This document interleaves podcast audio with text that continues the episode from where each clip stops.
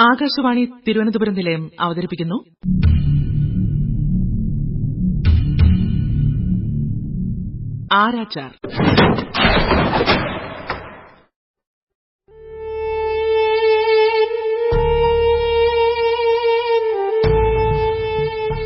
K R മീരയുടെ നോവലിന്റെ നാടകരൂപം.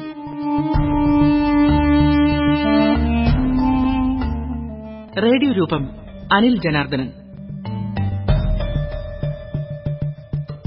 ശബ്ദം നൽകുന്നവർ Lal Govind Padmasurya S Devi C R Anandavalli Sona Nair Premkumar Kollam Thulasi Sarath R C Gopal Meena Neville Adoor Ashadevi Pallippuram Jayakumar Thrippathapuram Ravi. സംഗീതം B R Bijuram.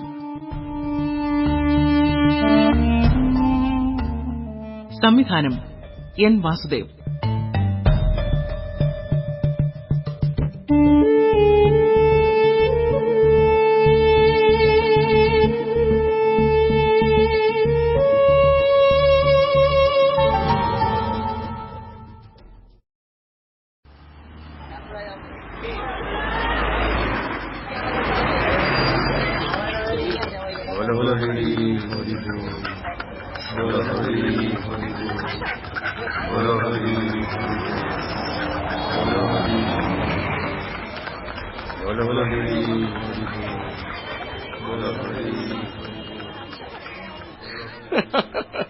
ഫണീത Yathindra ബാനർജിയുടെ ദയാഹർജി governor തള്ളി.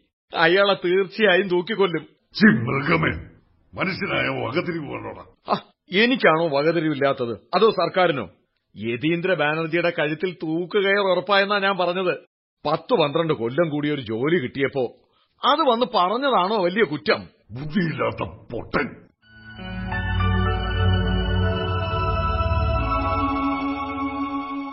സത്യത്തിൽ അമ്മയുടെ ഗർഭപാത്രത്തിൽ തന്നെ ഞരമ്പുകളാൽ കൂട്ടിക്കെട്ടിക്കിടക്കുകയായിരുന്നു ഞാൻ.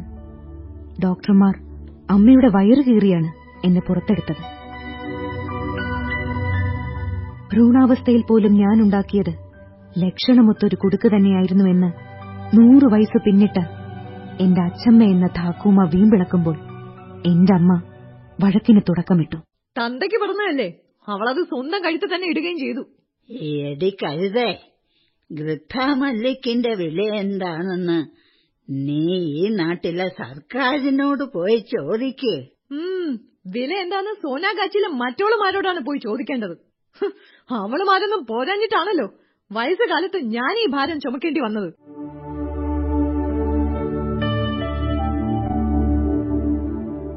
ഇരുപത്തിമൂന്ന് വർഷം മുൻപ് ഒരു പരമ്പര കൊലയാളിയെ തൂക്കിലേറ്റി തിരിച്ചു വന്ന ദിവസം ഫണിഭൂഷൺ ഘൃത്താമല്ലിക് എന്ന എന്റെ അച്ഛൻ ചേതന ഘൃത്താമല്ലിക് എന്ന എന്നെ ജനിപ്പിച്ച കഥയാണ് അമ്മ സൂചിപ്പിച്ചത്.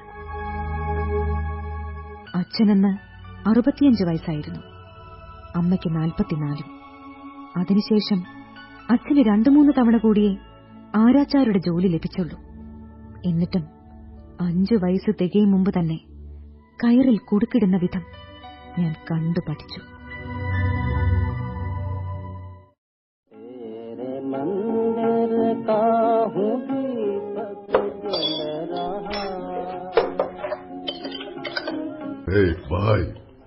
നിങ്ങളെന്തിനാ ചായ കുടിക്കാതെ ദുഃഖിച്ച് തലതാഴ്ത്തിയിരിക്കുന്നത്? മരണം അതൊരു നിത്യസത്യമാണ്. നിങ്ങളുടെ പ്രിയപ്പെട്ട ഒരാൾ പോയി അല്ലേ? നോക്ക് നാനൂറ്റമ്പത്തൊന്ന് പേരെ തൂക്കിക്കൊന്ന ആരാച്ചാർ എന്ന നിലയിൽ ഞാൻ പറയുന്നത് ശ്രദ്ധിക്ക. മരണം ഒരിക്കലും നമ്മുടെ കയ്യിലല്ല. ഒന്നും രണ്ടുമല്ല നാനൂറ്റമ്പത്തൊന്ന് പേര് തൂക്കിലേറ്റിയ ആരാച്ചാരാണ് ഈ ഫണിഭൂഷൺ ഖൃദ മല്ലിക്. ചെയ്തു? അമ്മയെവിടെ ചായക്കടയില. തിരക്കൊഴിഞ്ഞിട്ടില്ല. രാത്രിയും രാവിലെയുമായി ഒരുപാട് ശവവണ്ടികൾ പോകുന്നുണ്ട്. ശ്മശാനത്തിൽ ആകെ തിരക്കായിരിക്കും. ഈ സ്ട്രാൻഡ് റോഡിൽ വണ്ടികൾ പോകാതിരിക്കണമെങ്കിൽ മരണങ്ങൾ നിലയ്ക്കണം. എന്റെ ഈ ഇരുപത്തിരണ്ട് വർഷത്തെ ഓർമ്മയിൽ ഈ വഴിയിൽ ശവവണ്ടികൾ ഒഴിഞ്ഞിട്ടേയില്ല. ഇവിടെ ആരുമില്ലേ? ആരാ ചെയ്തു അത്? വല്ല പത്രലേഖകരുമായിരിക്കും. ആ അതെ അതെ. അത് ആനന്ദ് ബസാർ പത്രികയുടെ പ്രാദേശിക ലേഖകൻ നരേന്ദ്ര ചൗധരി രാമുദ ചേതന അച്ഛനില്ലേ ഇവിടെ? അച്ഛനെ ജയിലിൽ നിന്ന് വിളിപ്പിച്ചു. ഓ ഇനി അയാൾക്ക് തിരക്കായി അല്ലേ? എന്നെ മനസ്സിലായോ? ചേതന പ്ലസ് ടു പാസ്സായപ്പോ ആരാച്ചാരുടെ മകൾക്ക് പ്ലസ് ടുവിന് ഹൈ ഡിസ്റ്റിങ്ഷൻ എന്ന തലക്കെട്ടോടെ വാർത്ത കൊടുത്തത് ഞാനാണ്. ഓർമ്മയുണ്ടോ? ഉണ്ടുണ്ട് ഓർമ്മയുണ്ട്. പിന്നെ പഠിത്തം തുടർന്നില്ല അല്ലേ? പ്രസിൽ ജോലിക്ക് പോകുന്നുണ്ടായിരുന്നല്ലോ? ഇപ്പൊ എവിടെയും പോകുന്നില്ല സർ. ആ എങ്കിൽ ശരി ഞാൻ പിന്നീട് വരാം.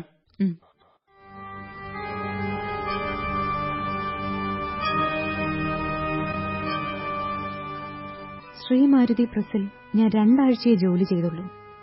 ഒരു ദിവസം പ്രസ്സിലിരുന്ന് ജോഡി തോർ ഡാക്ഷുനെ കേവുന ആഷെ തോബെ ഏക്ല ചലോരെ എന്ന വരികളുടെ തെറ്റ് തിരുത്തുമ്പോൾ പിന്നിൽ നിന്ന് രണ്ട് കരങ്ങൾ എന്റെ മാറിടങ്ങളിലേക്ക് പടർന്നു. രൂക്ഷമായ പാൻനാറ്റവും വിയർപ്പുനാറ്റവും മൂക്ക് തുളച്ചതുകൊണ്ട് തിരിഞ്ഞു നോക്കാതെ തന്നെ അത് മാരുതി പ്രസാദ് യാദവാണെന്ന് എനിക്ക് മനസ്സിലായി. ഞാൻ ദുപ്പട്ട സാവധാനം മാറിൽ നിന്നെടുത്ത് കണ്ണിമ വെട്ടു മുൻപേ ഒരു കുടുക്കുണ്ടാക്കി. ചിരിച്ചുകൊണ്ട് വരണമാല്യം പോലെ അയാളുടെ കഴുത്തിൽ അണിയിച്ചു. അയാൾ എന്നെ ചേർത്ത് പിടിക്കും മുൻപേ ഞാൻ ആ കുടുക്ക് വലിച്ചു മുറുക്കി. ദുപ്പട്ടയുടെ മറ്റേ അറ്റം ജനലഴികളിലൂടെ കടത്തി ശക്തിയായി വലിച്ചു. അയാളുടെ വാ പിളർന്നു. കണ്ണുകൾ പുറത്തു ചാടി. നാവിൽ നിന്നും ചോര ഒഴുകി. അയാൾ ശക്തിയോടെ കുതറി. ഞാൻ സാവധാനം പിടിയയച്ചു. അയാൾ കിതച്ചുകൊണ്ട് താഴേക്കു വീണു.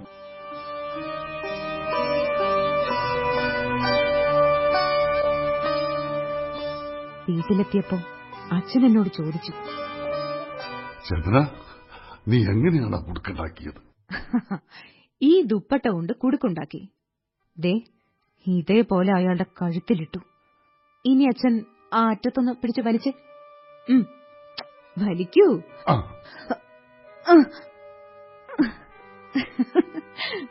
യാദവിന്റെ നാക്ക് പുറത്ത് ചാടി അല്ലേ? കഴുത്തിന്റെ ഇവിടെയാണ് കുടുക്കിന്റെ സ്ഥാനം. അങ്ങോട്ടോ ഇങ്ങോട്ടോ മാറിയാൽ പുള്ളി ശ്വാസം മുട്ടി പിടഞ്ഞ് തുള്ളിയേ ചാവൂ. അത് ആരാച്ചാർക്ക് നാണക്കേടാണ്. ചെയ്തു നീ എന്താണ് ആലോചിക്കുന്നത്? ഞാൻ ഞാൻ പ്രസൽ ജോലിക്ക് പോയതിനെ പറ്റി ചിന്തിക്കുകയായിരുന്നു.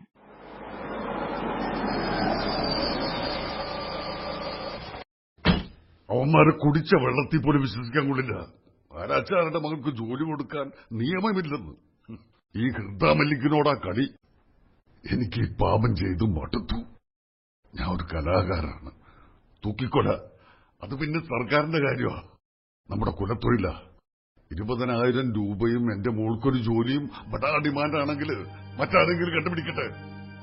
എനിക്ക് എൺപത്തെട്ട് വയസ്സായി. ഇന്ന് ഞാൻ വീണുപോയ ഈ കുടുംബത്തിന്റെ ഭാരം താങ്ങാൻ ഇനിയുള്ളത് എന്റെ മോൾ മാത്രമാണ്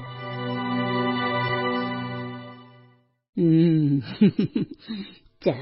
പറഞ്ഞ വ്യവസ്ഥ പോലും പിന്നീടാണുണ്ടായത് ഭാരതം ഭാരതമാകുന്നതിനും കൊൽക്കത്ത ഹൂഗ്ലിയുടെ തീരത്തെ ചതുപ്പിനും വനത്തിനുമിടയിലെ മൂന്ന് ചെറിയ ഗ്രാമങ്ങളിൽ നിന്നും കൊൽക്കത്തയാകുന്നതിനു മുമ്പേ രാജ്യത്ത് അധികാരവും കുറ്റകൃത്യവും വധശിക്ഷയും ഉണ്ടായിരുന്നു.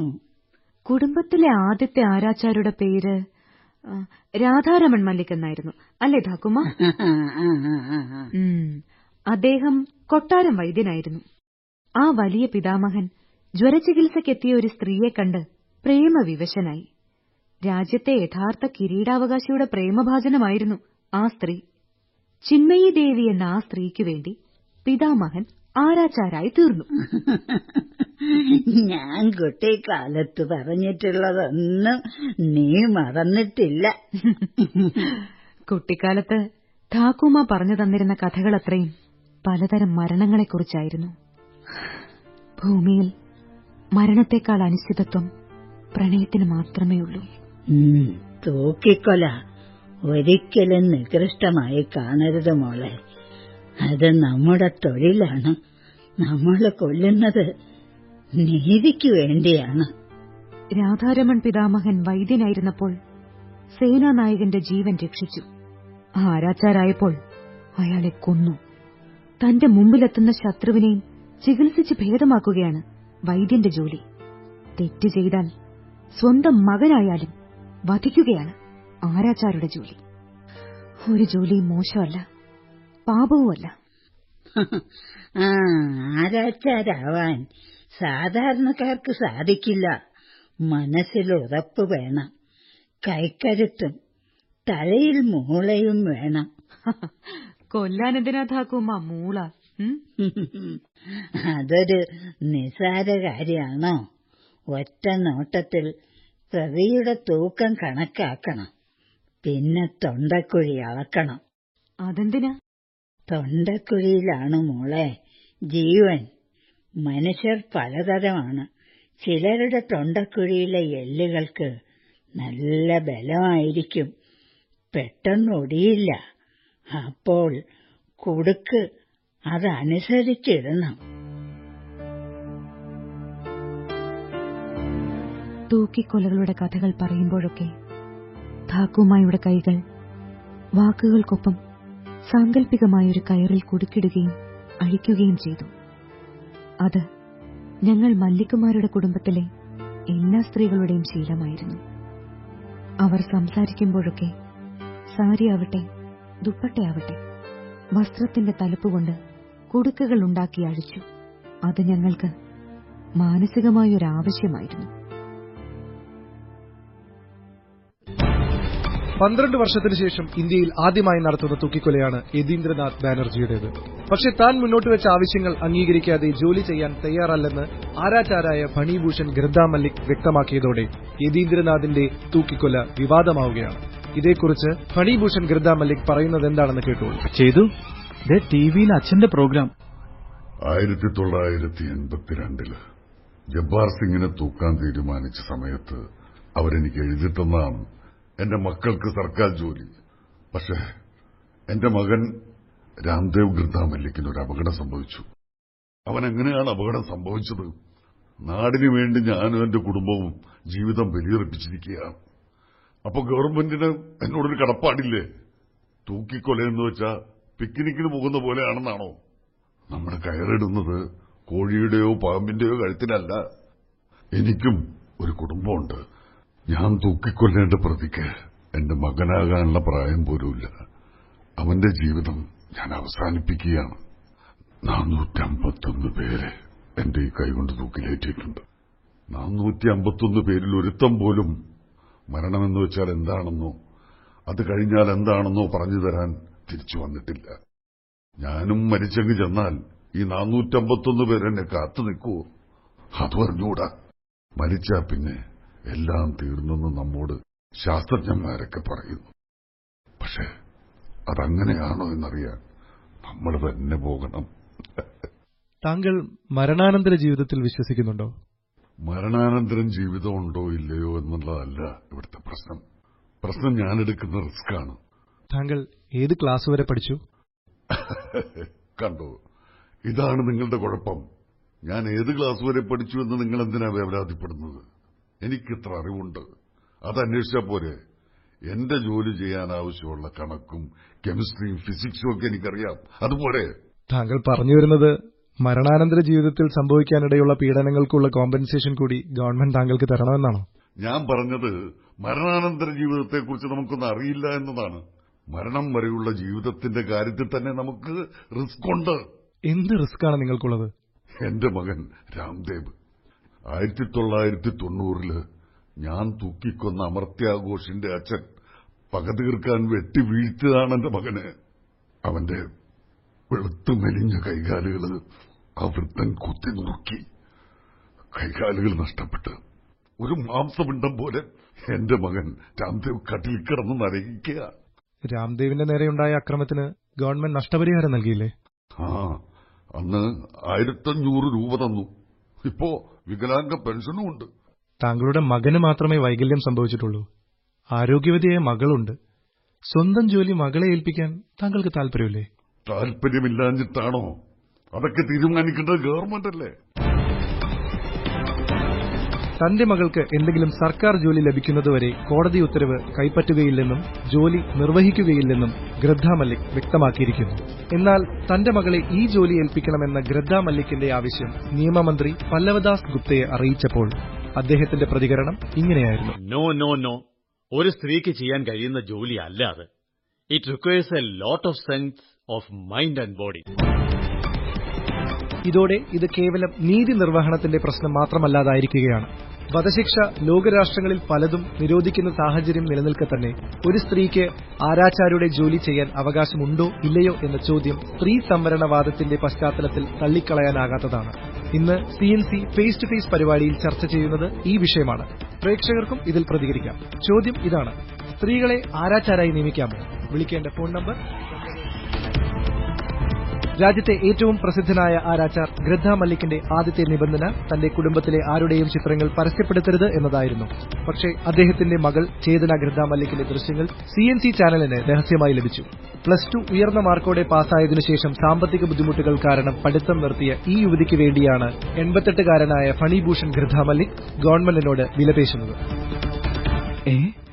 ഇത് എപ്പോൾ റെക്കോർഡ് ചെയ്തതാ ചെയ്തു ഇത് എനിക്കറിയില്ല രാംദ.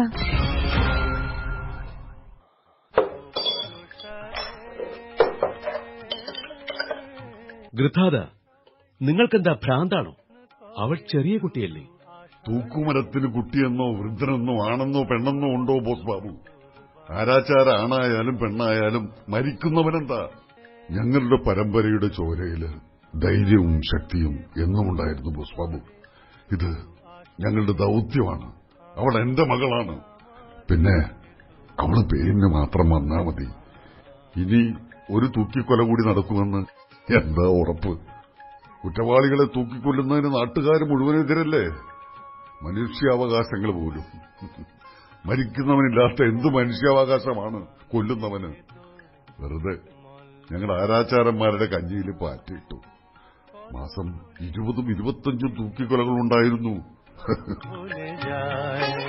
നിന്റെ തന്തയ്ക്ക് ഹൃദയം എന്നൊന്നും പണ്ടേയില്ല. ആകെയുള്ളൊരു പെൺതരിയാ നീ. ആ നിന്നെ ഇങ്ങനെ ഒരു ജോലിക്ക് വിടുന്ന കാര്യം ചിന്തിക്കുമോ? കള്ളന്മാരും കൊലപാതകങ്ങളും നിറഞ്ഞ ജയിലിൽ പോവുക അവരെ തൂക്കിക്കൊല്ലുക. പേടിയാവുന്നില്ലേ മോളെ നിനക്ക്? ഇതെന്താ? കുട്ടിക്കളിയാണോ? ഗൃദ്ധാജി ഞങ്ങൾ വനിതാ സംഘടനയുടെ പ്രവർത്തകരാണ്. ഞങ്ങൾ ചേതനയെ കണ്ട് ആവശ്യമായ സഹായം ചെയ്തു കൊടുക്കാൻ വന്നതാണ്. ഒരു സ്ത്രീ ആയതുകൊണ്ട് മാത്രം ചേതനയ്ക്ക് ആരാച്ചാരാവാനുള്ള അവസരം നഷ്ടപ്പെട്ടുകൂടാ? സ്വന്തം മകളുടെ കൈകളുകൊണ്ട് തൂക്കുമരത്തിന്റെ ലിവർ വലിക്കണമെന്ന് ഒരു പിതാവും ആഗ്രഹിക്കില്ല മാഡം. പക്ഷേ എന്റെ മകൾ അങ്ങനെ ഒരു തീരുമാനമെടുത്താൽ എനിക്കത് നിഷേധിക്കാനും സാധ്യമല്ല. ഈ ജോലി ചെയ്യാൻ സാധിക്കുമെന്ന് അവൾ എന്നോട് പറഞ്ഞു. ഈ നാട്ടിൽ സ്ത്രീകൾക്ക് ജനാധിപത്യപരമായി തുല്യ അവകാശമുണ്ട്. ഈ കാര്യത്തിൽ ചേതനാജിക്ക് വേണ്ടി വക്കീലിനെ ഏർപ്പെടുത്താൻ ഞങ്ങൾ തയ്യാറാണ്. No case madam.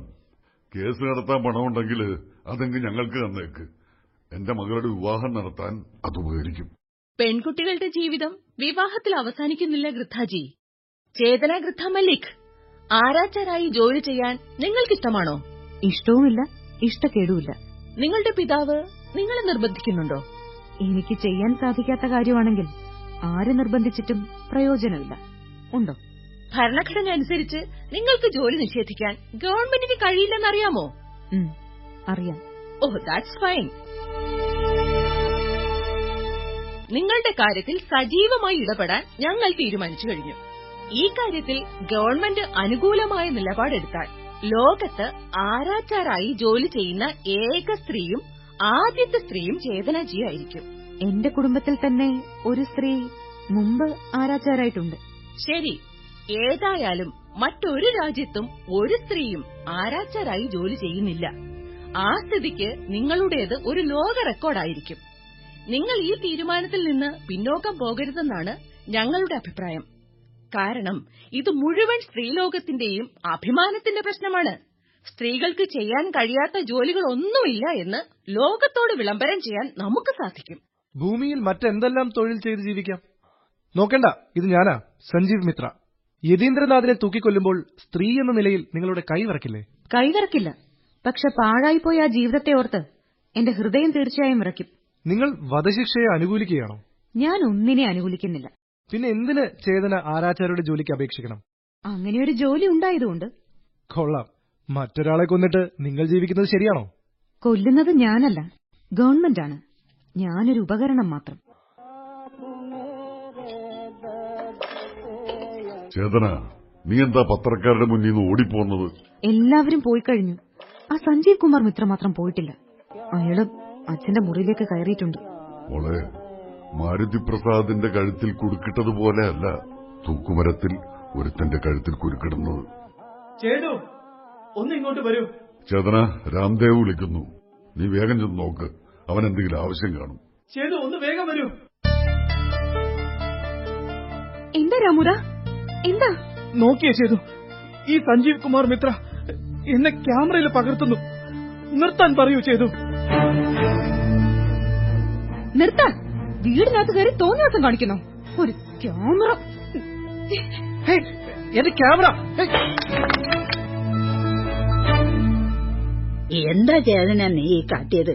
ക്യാമറ തട്ടിത്തെറിപ്പിച്ച വിലപിടിപ്പുള്ള സാധനല്ലേ അത്? അത് സാരമില്ല ധാക്കുമ. അനുവാദം ചോദിക്കാതെ ഞാനല്ലേ പടമെടുത്തത് ധാക്കുമ ഞാൻ ഇറങ്ങുന്നു. ശരി മോനെ. എനിക്ക് നിന്നെ ഒരിക്കലെങ്കിലും ഒന്ന് അനുഭവിക്കണം ചേതന. എന്റെ കഴുത്തിൽ സ്ഥാനം തെറ്റി ഒരു കുടുക്കിട്ട ശേഷമാണ് അയാൾ പോയത്. കഴുത്ത് ഒടിഞ്ഞില്ല. പക്ഷെ ശ്വാസം മുട്ടി. എന്റെ ശരീരത്തോട് എനിക്ക് ആദ്യമായി വെറുപ്പ് തോന്നിയ നിമിഷങ്ങൾ.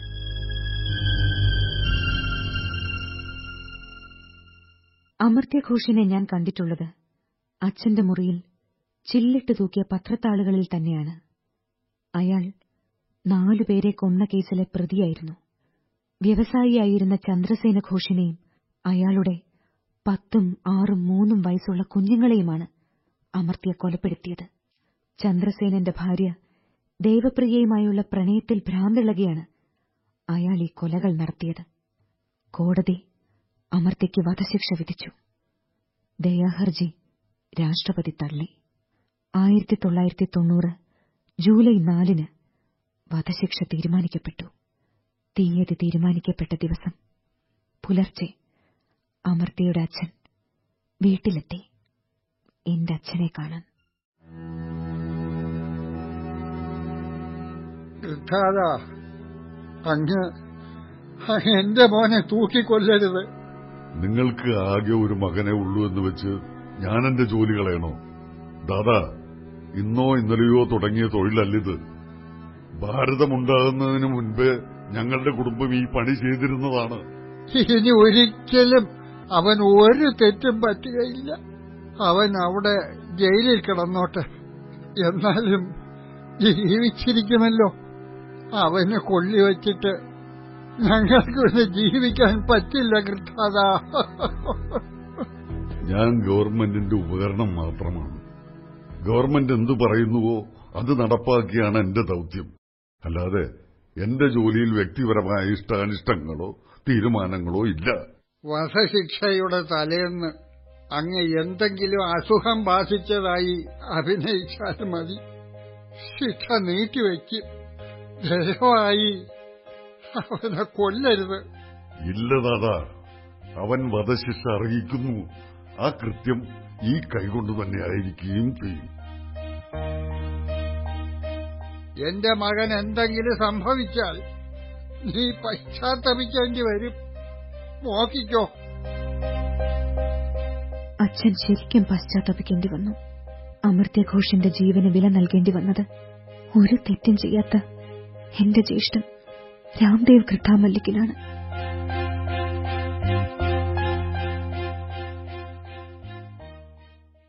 ചേതു രാമു നമ്മൾ ജയിച്ചു.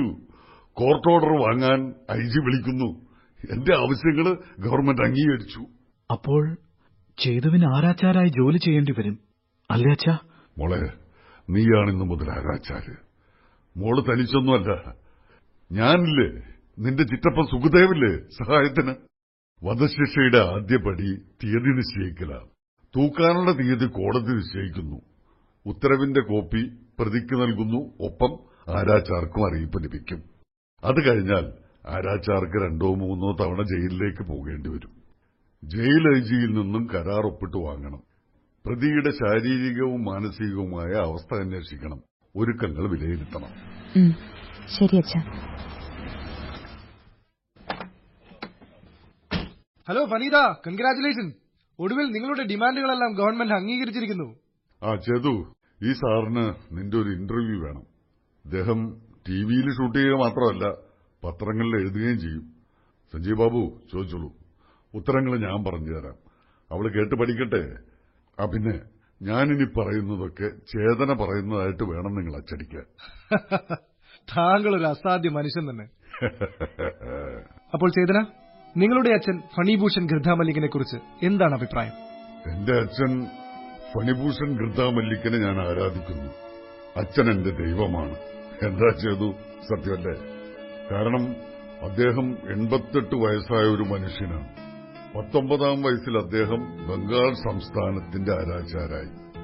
നിയമവും നീതിയുമില്ലെങ്കിൽ രാജ്യമില്ല ഗവൺമെന്റില്ല നമ്മൾ ആരുമില്ല പട്ടാളവും പോലീസും കോടതിയുമൊക്കെ ചെയ്തു വരുന്ന ആ കടമയുടെ അവസാനത്തെ കണ്ണിയാണ് ഒരു ആരാച്ചാർ ഒരു വാടക കൊലയാളിയല്ല. ഉത്തരവാദിത്വമുള്ള ഒരു ഗവൺമെന്റ് ഉദ്യോഗസ്ഥനാണ്. ചേതന താങ്കൾ ചെറുപ്പമാണ്. ഈ ജോലിയിൽ തുടർന്നാൽ താങ്കളെ ആര് വിവാഹം കഴിക്കും? എന്നെ സ്നേഹിക്കുന്ന ഒരാളെയാണ്. എന്റെ ജോലിയെ സ്നേഹിക്കുന്ന ഒരാളെ അല്ല എനിക്ക് ആവശ്യം ഒരാളുടെ വ്യക്തിത്വത്തെ അയാളുടെ ജോലിയിൽ നിന്നും പിരിച്ചെടുക്കാൻ കഴിയുമോ? ഗ്രദാദ ഈ തിരക്കൊക്കെ ഒഴിയുമ്പോ മറ്റു വിരോധമൊന്നും ഇല്ലെങ്കിൽ ചേതനയെ എനിക്ക് തന്നേക്കൂ. എന്റെ ഭാര്യയായി.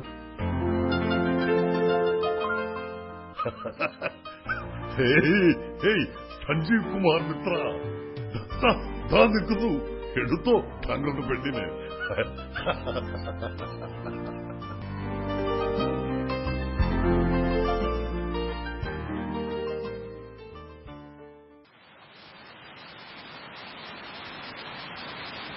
ഇത് ഈ വർഷത്തെ ആദ്യത്തെ മഴ.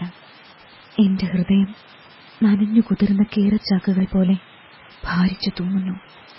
സ്നേഹമില്ലാതെ സ്പർശിക്കുന്ന പുരുഷന്റെ കരങ്ങൾ എത്ര പരിപരുത്തതാകാമെന്നും അയാളുടെ ദുർഗന്ധങ്ങൾ എത്ര അരോചകമാകാമെന്നും ഒരിക്കൽ മാത്രം തിരിച്ചറിഞ്ഞതൊഴിച്ചാൽ ലോകമെന്തെന്ന് എനിക്കറിയുമായിരുന്നില്ല. ഈ തൂവാനത്തുള്ളികൾ കല്ലുകൾ പോലെ എന്റെ മുഖത്ത് പതിക്കുന്നു എല്ലാവരും ആരാധന ആവശ്യപ്പെട്ടു. ആരും അതിനർഹത തെളിയിച്ചില്ല. ഹൃദയത്തിൽ കുടുക്കിട്ട് എത്ര മുറുക്കിയിട്ട് ചുടുകണ്ണീർ ചൂട് വഴുത്തുള്ളിയോട് കലർന്നൊഴുകുന്നു കൃത്യമായ അളവിൽ അയാൾക്ക് വേണ്ടി ഞാനൊരു കയർ അളന്നെടുക്കും ഒരിഞ്ച് കൂടുകയില്ല കുറയുകയുമില്ല. അയാളെ എനിക്കും ഒരിക്കലെങ്കിലും അനുഭവിക്കണം. അനുഭവിക്കണം.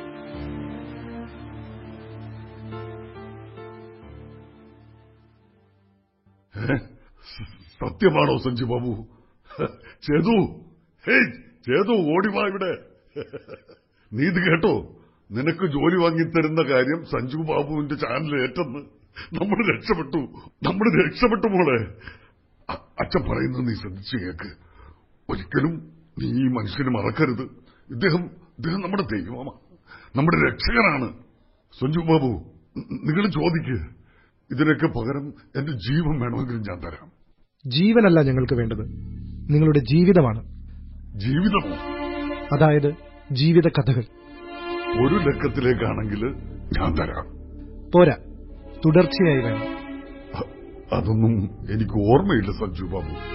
എങ്കിൽ പിന്നെ ചേതനയ്ക്ക് ജോലി വാങ്ങിച്ചു കൊടുക്കുന്നത് ബുദ്ധിമുട്ടാകും പഴയ കാര്യങ്ങൾ ഞാൻ നിങ്ങൾക്ക് പറഞ്ഞു തരാം. പക്ഷെ പലതും വളരെ സ്വകാര്യമായ കാര്യങ്ങളാണ്. ഒരു കാര്യം ചെയ്യാം. തൂക്കിക്കൊല കഴിഞ്ഞാൽ ഞാൻ നിങ്ങളുടെ ചാനലിലേക്ക് ആദ്യം വരാം. എക്സ്ക്ലൂസീവ് ഇന്റർവ്യൂ ലണ്ടനിലും അമേരിക്കയിലും നിന്നുള്ള ചാനലുകൾ ലക്ഷങ്ങൾ എനിക്ക് ഓഫർ ചെയ്യുന്നുണ്ട്. വേണ്ട. നിങ്ങൾ എനിക്കൊരു ചില്ലി കാശ് പോലും തരണ്ട. കാരണം സുജു ബാബു താങ്കൾ എന്റെ മരുമകനാകാൻ പോവുകയാണല്ലോ. അങ്ങനെയാണെങ്കിൽ നിങ്ങൾ വേണ്ട. ചേതന മതി.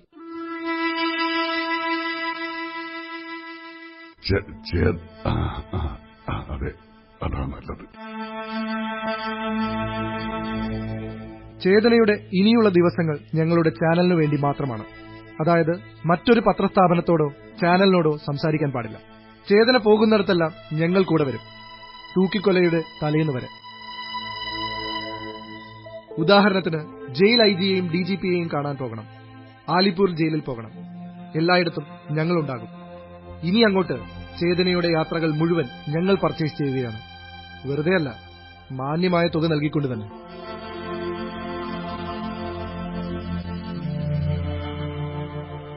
ഞാൻ ഫണിഭൂഷൺ ഘൃത്താമല്ലിക്കിന്റെ മകൾ ചേതന ഘൃത്താ മല്ലിക് ഇതിനാൽ സമ്മതിച്ച് ഒപ്പുവെക്കുന്നതെന്തെന്നാൽ ഗവൺമെന്റ് പ്രഖ്യാപിച്ച യതീന്ദ്രനാഥ് ബാനർജിയുടെ തൂക്കിക്കൊല നടക്കുന്ന ജൂൺ ഇരുപത്തിനാല് വരെയുള്ള ദിവസങ്ങളിൽ എന്നെ ചിത്രീകരിക്കാനും എന്റെ അഭിമുഖം സംപ്രേഷണം ചെയ്യാനും അച്ചടിക്കാനുമുള്ള എല്ലാ അവകാശവും സി എൻ സി പബ്ലിഷിംഗ് ഹൌസിന് കീഴിലുള്ള സി എൻ സി ചാനലിന് മാത്രമായിരിക്കുന്നതാകുന്നു. പ്രസ്തുത കാലയളവിൽ സി എൻ സി ചാനലിനോടോ അവർ നിർദ്ദേശിക്കുന്ന കക്ഷികളോടോ അല്ലാതെ ഞാൻ സംസാരിക്കാൻ തയ്യാറാകുകയില്ല എന്ന് സമ്മതിച്ചുകൊള്ളുന്നു. ഇതിനു പ്രതിഫലമായി അയ്യായിരത്തിയൊന്ന് രൂപ നിശ്ചയിച്ചിട്ടുള്ളതും അഡ്വാൻസായി ആയിരത്തിയൊന്ന് രൂപ കൈപ്പറ്റിയിട്ടുള്ളതുമാകുന്നു. വിധേയ ചേതന ഘൃത്ത മല്ലിക്.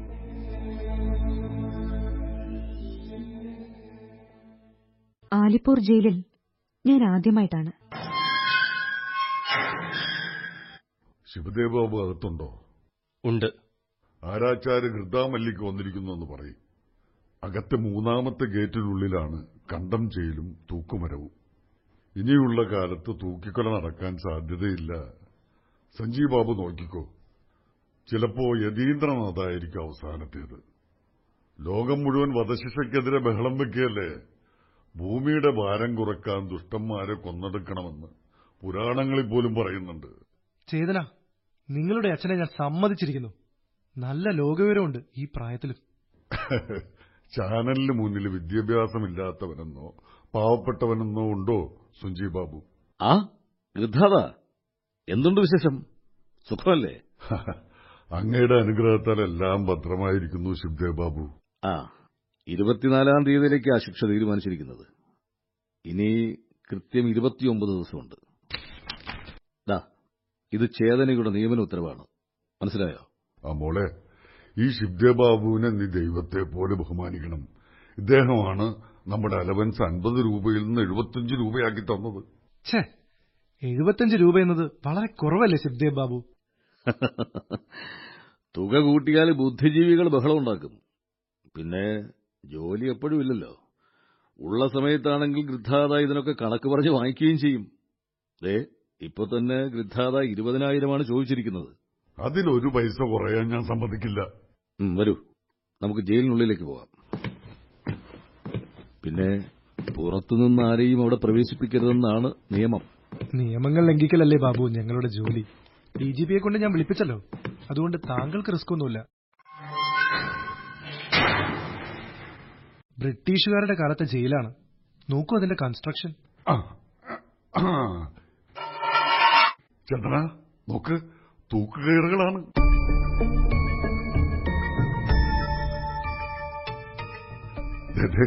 ഈ കയർ ഏതാണെന്നറിയാവോ? അറിയില്ല. ദിനേശ് ചന്ദ്രഗുപ്തയെ തൂക്കിയ കയറാണിത്. അന്നാണ് എന്റെ അച്ഛൻ ആദ്യമായി കരയുന്നത് ഞാൻ കണ്ടത്. ഈ ജയിലിൽ തന്നെയായിരുന്നു അദ്ദേഹത്തെ തൂക്കിയത്. സ്വാതന്ത്ര്യ സമരത്തിന് വേണ്ടി ജീവൻ കളയാൻ ഞങ്ങൾക്കൊക്കെ പ്രചോദനമായത് അവരെപ്പോലുള്ള ചെറുപ്പക്കാരായിരുന്നു.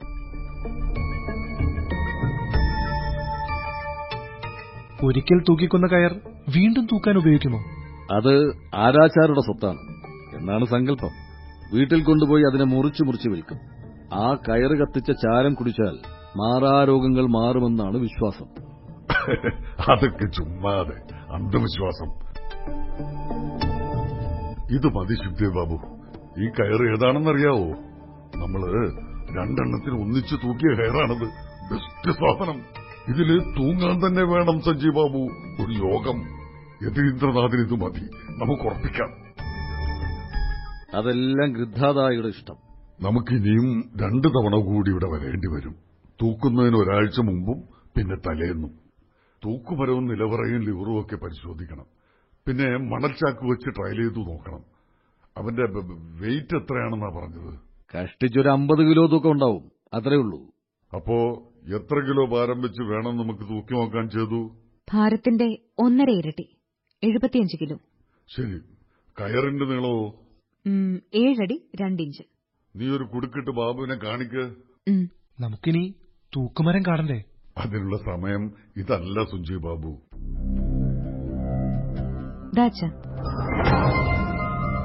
കണ്ടോ ശിവദേ ബാബു? കണ്ടോ സഞ്ജീവ് ബാബു? എത്ര പെർഫെക്റ്റ് ആണ് ഈ കുടുക്ക്. ഇവൾ എന്റെ മകളാണ് എന്റെ ചോര. ഹൃദാമല്ലിക്കുമാരുടെ മുഴുവൻ ശക്തിയും പ്രതിഭയും ഇവൾക്കുണ്ട്.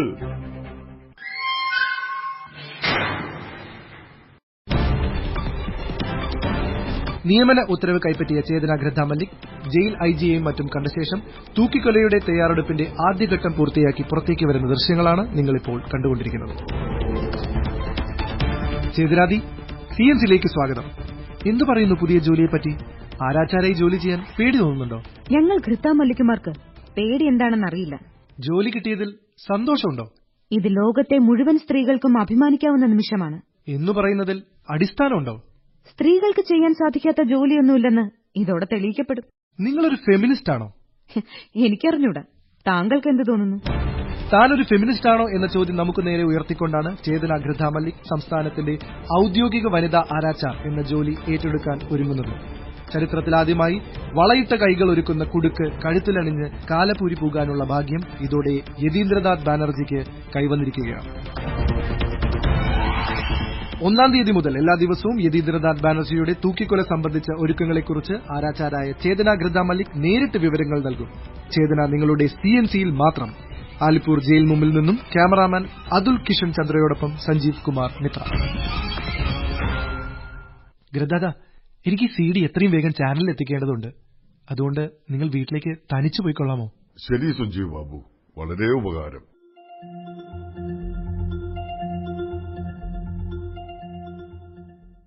ചേതന ചേതന. ഓ ദാ വരുന്നു. എന്താ ഠാക്കുമാ ചേതന മോളെ. നീ ഈ മുറി കഥ കടച്ചിരുന്ന് എന്തെടുക്കായിരുന്നു ഞാൻ ഞാൻ ചെമ്പയ്ക്കും രാരിക്കും കണക്ക് ക്ലാസ് എടുക്കായിരുന്നു താക്കുമ ആ നീ ആ കഴുത്തൊന്ന് കാട്ടിയേ. ഞാനേ ഈ ചരടൊന്ന് കെട്ടിക്കട്ടെ. ഹേമൂടായുടെ കാളീക്ഷേത്രത്തിന്ന് പൂജിച്ചു കൊണ്ടുവന്നതാ. അവസാനം സ്വന്തം കാര്യം വന്നപ്പോ ചോരയാണ് വലുത്. എന്തായാലും ഒരു പെൺകുട്ടിയെ ഇങ്ങനെ ഒരു ജോലിക്ക് വിടേണ്ട കാര്യമില്ലായിരുന്നു. അതും ഞാനിവിടെ ആരോഗ്യത്തോടെ ജീവിച്ചിരിക്കുമ്പോ ഞാനും ആരാച്ചാരുടെ കുടുംബത്തിൽ പിറന്നവനല്ലേ ധാക്കുമ എന്റെ പേര് സുഖദേവ് ഗൃദ്ധ മല്ലിക് എന്നാണ്. അങ്ങനെ ഒരു പേരുണ്ടായിട്ട് എന്താ ഫലം? യോഗം ഉണ്ടാവണം ആ ഇത്രയും നാൾ ജ്യേഷ്ഠന്റെ സഹായിയായി ജയിലിൽ പോയി. ഇനി മുതൽ ചേതനമോളുടെ സഹായിയായും പോകേണ്ടി വരും. സ്വന്തമായ ഒരു കോഴിയെ കൊല്ലാൻ പോലും ധൈര്യമില്ലാത്ത പൊട്ടൻ. എടാ നിന്നെ രക്ഷിക്കാൻ വേണ്ടി ഞാൻ എന്റെ മോളെ ബലി കൊടുക്കുകയാണെന്ന് നീ മനസ്സിലാക്കേണ്ടതായിരുന്നു. ഓ എന്നെ രക്ഷിക്കാൻ ദാദ അത്രയൊന്നും പ്രയാസപ്പെടണ്ട. ചേതന ഒരു പെണ്ണാണ്. കല്യാണം കഴിച്ച് കുടുംബമായി ജീവിക്കേണ്ടവളാണ്.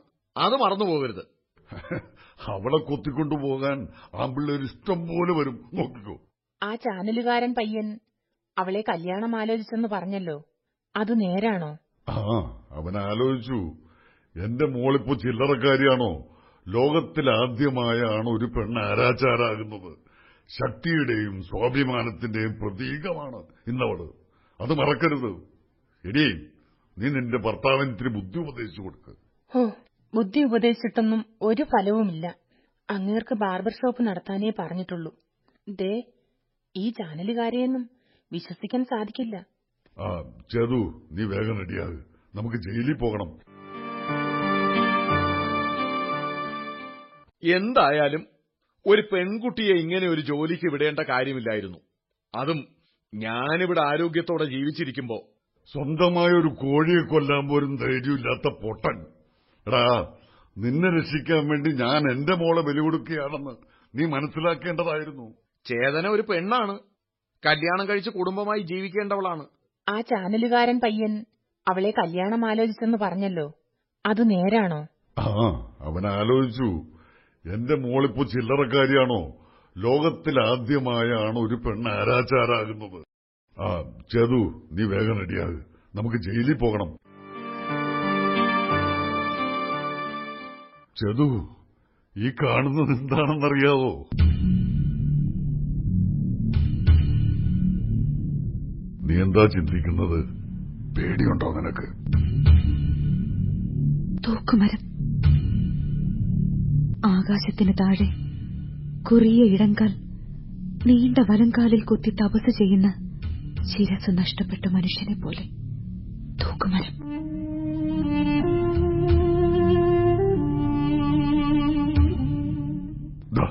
ഇവിടെയാണ് കയർ കൊരുക്കുവാനുള്ള കൊളുത്ത്.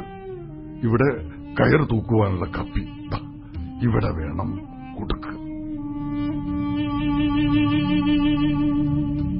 ഇതാണ് ലിവർ നൂറ്റാണ്ടുകളായി എന്റെ പിതാമഹന്മാരുടെ വിരൽപ്പാടുകൾ പതിഞ്ഞ ഇരുമ്പ് ദണ്ട് ആകെ തുരുമ്പെടുത്തിരിക്കുകയാണ്.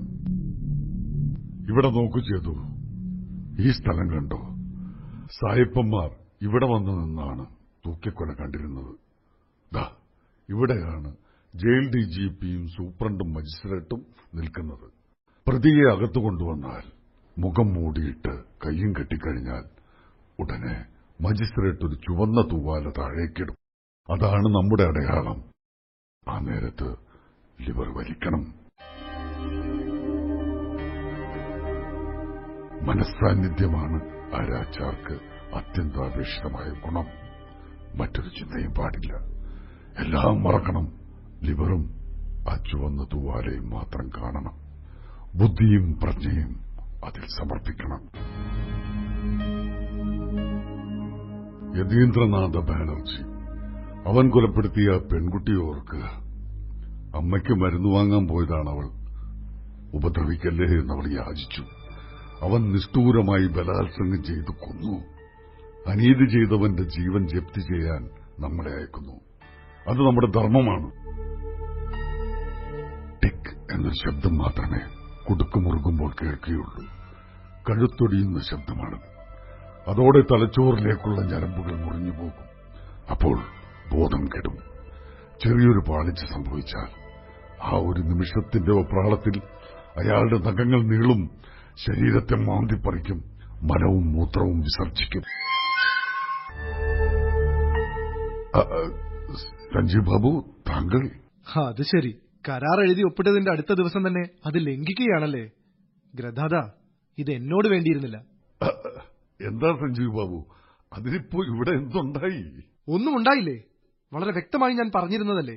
ചേതനയുടെ ഇനിയുള്ള ദിവസങ്ങൾ ഞങ്ങളുടെ ചാനലിന് അവകാശപ്പെട്ടതാണെന്ന്?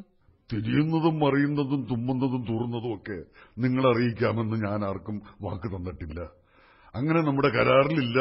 ഉണ്ടെങ്കിലും അത് പ്രായോഗികമല്ല. അയ്യായിരം രൂപ എണ്ണിത്തന്നത് മറന്നുപോയോ? ഏയ് വെറും ആയിരത്തൊന്ന് രൂപയാണ് സഞ്ജീവ് ബാബു എണ്ണി തന്നത് പറയുന്ന വാക്കിന് വിലയില്ലെന്നാണോ ഹ, നൽകാത്ത വാക്ക് ഞാൻ എന്തിനു പാലിക്കണം? നിങ്ങളുടെ സ്ഥാനത്ത് മറ്റൊരാളായിരുന്നെങ്കിൽ ഞാൻ ഇങ്ങനെയാവില്ല പെരുമാറുന്നത്. ഞാൻ വിവാഹം കഴിക്കാൻ ആഗ്രഹിക്കുന്ന പെൺകുട്ടിയുടെ അച്ഛനല്ലേ? അത് കരാറിലില്ല. അവൾ പറഞ്ഞത് ശരിയല്ലേ? വിവാഹം കഴിക്കുമെന്ന് നിങ്ങൾ പറഞ്ഞു. പക്ഷേ എന്താണ് രേഖ? എന്താണ് ഉറപ്പ്? അത് നമ്മുടെ അഗ്രിമെന്റിലുണ്ടോ അതല്ല നിങ്ങൾ തമ്മിൽ പ്രേമത്തിലാണോ? എന്റെ മകൾ നിങ്ങളെ മാത്രമേ വിവാഹം കഴിക്കൂ എന്നൊരിക്കലും പറഞ്ഞിട്ടില്ല. എല്ലാം പറഞ്ഞത് സഞ്ജീവ് ബാബുവാണ്. അത് കരാറിലില്ല അല്ലേ? ദേ ഇത് കണ്ടോ? ഇത് സ്വർണമോതിരമാണ്. ഇത് ഞാൻ ചേതനയുടെ വിരലിൽ അണിയിക്കാൻ പോകുന്നു. ചേതന ആ വിരൽ ഇങ്ങോട്ട് നീട്ടു. വേണ്ട എനിക്കിതാവശ്യമില്ല.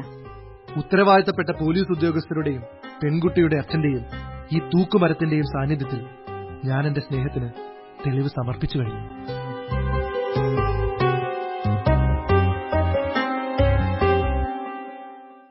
അമ്മേ ആ സഞ്ജീവ് കുമാർ മിത്ര വരുമ്പോ ഈ മോതിരം ഒന്ന് തിരിച്ചു കൊടുത്തേക്കൂ. എനിക്കിത് വേണ്ട. ഭഗവാനെ ഇത് വൈരക്കല്ലല്ലേ? നോക്കട്ടെ നോക്കട്ടെ കാണട്ടെ. ആ അവനൊരു നല്ല ചെക്കനാണ്. സ്നേഹമുള്ളവൻ. പക്ഷേ നമ്മുടെ ചേതുവിന് അത് വേണ്ട. പണിയുടെ കാലം കഴിഞ്ഞാലും ആരാച്ചാരുടെ പണി ചെയ്യാൻ യോഗ്യനായ ഒരാൺകുട്ടി വേണം. ഇല്ലെങ്കിൽ നമ്മുടെ കുലം മുടിയും. നിങ്ങൾ അല്ലേലും അങ്ങനെ പറയൂ. അവൻ നല്ല പഠിപ്പുള്ള ചെക്കനാ. എന്റെ മോൾ ഈ നശിച്ച നിലവറ കുഴിന്ന് രക്ഷപ്പെടട്ടെ എന്നാണ് എന്റെ ആഗ്രഹം. എനിക്ക് അയാളെ പേടിയാണ്. ചെയ്തു. അവൻ നിന്നെ സ്നേഹിക്കുകയില്ല. പക്ഷേ നിന്നെ വേട്ടയാടിക്കൊണ്ടിരിക്കും. അതിനെ സ്നേഹമെന്ന് വിളിക്കുകയും ചെയ്യും. പഴയ നമ്മുടെ സർക്കാർ മാമനെ ഓർമ്മയുണ്ടോ രാമുദ? അച്ഛന് സ്ഥിരമായി ക്ഷൗരം ചെയ്തു കൊടുത്തിരുന്ന അവിനാശ് സർക്കാർ എന്ന സർക്കാർ മാമൻ അല്ലേ? സർക്കാർ മാമന് എന്ത് സ്നേഹമായിരുന്നു നമ്മളോട്.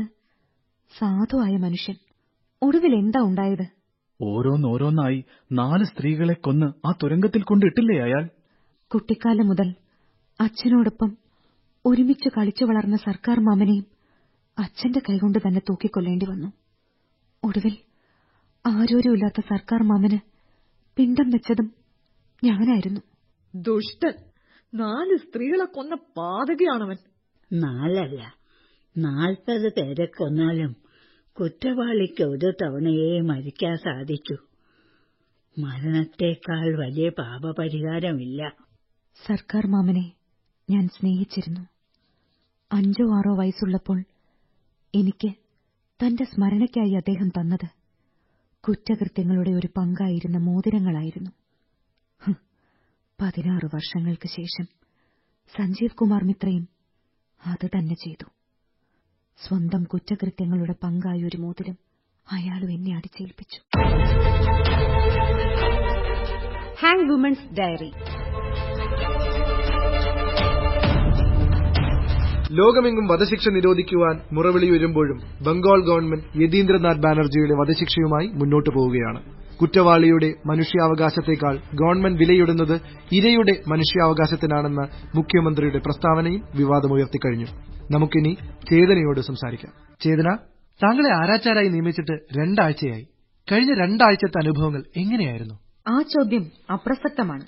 എന്റെ അനുഭവങ്ങൾ രണ്ടായിരം വർഷങ്ങൾക്കപ്പുറത്തേക്ക് നീണ്ടുകിടക്കുന്നു. ചേതന നിങ്ങൾ എപ്പോഴെങ്കിലും ആരുടെയെങ്കിലും കഴുത്തിൽ കുടുക്കിട്ട് നോക്കിയിട്ടുണ്ടോ? ഞങ്ങളുടെ കുടുംബത്തിലെ കുഞ്ഞുങ്ങൾ ഗർഭപാത്രത്തിൽ വെച്ച് തന്നെ പഠിക്കുന്ന കലയാണിതെന്ന് പണ്ടുകാലത്തെ വൈറ്റാട്ടികളും ഇക്കാലത്തെ ഡോക്ടർമാരും പറയാറുണ്ട്. ഒരു ജീവനെ തൂക്കിലേറ്റുക. ചേതനപോലെ ഒരു പെണ്ണിന് ഇത് ചെയ്യാൻ സാധിക്കുമെന്ന് തോന്നുന്നുണ്ടോ? സ്ത്രീകൾക്ക് ചെയ്യാൻ സാധിക്കാത്തതായി ഒന്നുമില്ല. ഒരാളെ കൊല്ലുന്നതിൽ പാപബോധം തോന്നുന്നില്ലേ? ഞാൻ കൊല്ലുന്നില്ല. ലിവർ വലിക്കുന്നതേയുള്ളൂ ഒഴിഞ്ഞു മാറുകയാണോ? പ്രതിക്കെതിരെ അന്വേഷണം നടത്തി ശിക്ഷ വിധിച്ചത് ഗവൺമെന്റിന്റെ കോടതി. അത് ശരിവച്ചത് ഗവൺമെന്റിന്റെ തലപ്പത്തെ രാഷ്ട്രപതി പ്രതിയെ സൂക്ഷിക്കുന്നത് ഗവൺമെന്റ് നടത്തുന്ന ജയിൽ. ഒടുവിൽ രാവിലെ നാലര മണിക്ക് കൃത്യനിർവഹണത്തിനായി ഒരു ചുവന്ന തൂവാല താഴെയിടുന്നതുപോലും ഗവൺമെന്റ് നിയോഗിച്ച മജിസ്ട്രേറ്റ്. അപ്പോൾ നിങ്ങൾ ചെയ്യുന്നതിൽ യാതൊരു തെറ്റുമില്ല എന്നാണോ പറയുന്നത്? തെറ്റും ശരിയും എങ്ങനെ തിരിച്ചറിയാനാവും? അഥവാ തെറ്റായാൽ തന്നെ നിലവിലുള്ള വ്യവസ്ഥയിൽ തെറ്റല്ല എന്ന് ഭരണകൂടവും നീതിപീഠവും പറയുന്നു. എന്നെപ്പോലെ വിദ്യാഭ്യാസമില്ലാത്ത ഒരു പെണ്ണിന് അത് വിശ്വസിക്കുകയേ മാർഗമുള്ളൂ വളരെ ചിന്തിപ്പിക്കുന്ന ആശയങ്ങളുമായി ചേതന ഗൃത മല്ലിക് നമ്മളോടൊപ്പം ഉണ്ടാവും. ചേതനയുമായി സംസാരിക്കാൻ ആഗ്രഹമുള്ളവർക്ക് നാളെ ഇതേ സമയം വിളിക്കാവുന്നതാണ്. ചേതന ടാക്സി അറേഞ്ച് ചെയ്തിട്ടുണ്ട്. അതിൽ പോയിക്കോളൂ. വേണ്ട ഞാൻ ബസ്സിൽ പൊയ്ക്കോളാം. ഹാ ചേതനയുടെ അച്ഛൻ എ വി എ ചാനലിന്റെ പരിപാടിയിൽ പങ്കെടുക്കുന്നു എന്നത് സത്യമാണോ? ആണെങ്കിൽ അവർക്ക് ടി ആർ പി ഉയരാതെ നോക്കേണ്ടത് ചേതനയുടെ ജോലിയാണ്. അച്ഛനിൽ നിന്നും കിട്ടാത്തതെന്തെങ്കിലും ചേതനയിൽ നിന്നും ലഭിക്കണം.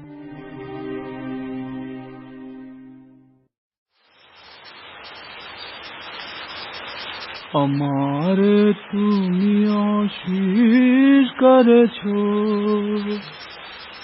এমনি লীলা তবু আমারে তুমি আশিস করেছো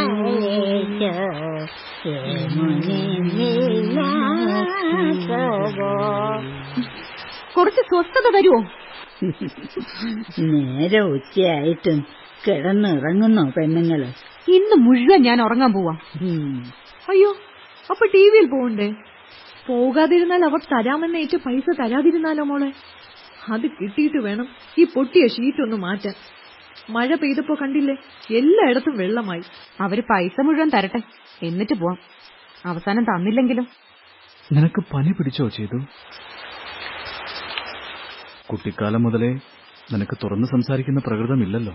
പെണ്ണുങ്ങൾ അവരുടെ വിഷമം പുറത്തു പറയരുതെന്ന് ചെറുപ്രായത്തിലെ എനിക്ക് കിട്ടിയ പാഠമാണ് രാമൂത വളരെ വൈകിയതിനു ശേഷമുള്ള തുറന്നു പറച്ചിലുകൾ കൊണ്ട് പല പ്രാവശ്യം നീ നിന്നെ തന്നെ അപമാനിച്ചിട്ടുണ്ടല്ലോ ചെയ്തു. നമ്മുടെ കുടുംബത്തിലെ ആണുങ്ങൾ എല്ലാ കാലത്തും പെണ്ണുങ്ങൾ മൂലമാണ് വിഷമിച്ചിട്ടുള്ളത്. പക്ഷേ മനസ്സിലടങ്ങാത്ത വിധം വലിയ വിഷമം തോന്നിയാലോ? ഓ അതിനും മാത്രം എന്ത് വിഷമമാണ്. വീട്ടിലിരുന്ന് ഉണ്ടുറങ്ങിക്കഴിയുന്ന പെണ്ണുങ്ങൾക്കുള്ളത്. കൊച്ചുങ്ങളെ പ്രസവിച്ച് വളർത്തുന്ന പാടൊഴിച്ച പെണ്ണിനെന്താ വിഷമം?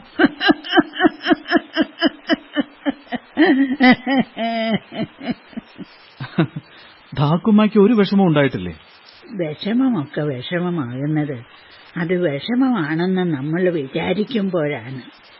ലോകമുണ്ടായ കാലം തൊട്ട് നമ്മൾ ആരാചാരന്മാരുണ്ടായിരുന്നു ആരാചാരില്ലാതെ രാജാക്കന്മാരാകട്ടെ ചക്രവർത്തിമാരാകട്ടെ ബ്രിട്ടീഷുകാരാകട്ടെ അത് കഴിഞ്ഞു വന്ന സർക്കാരാകട്ടെ.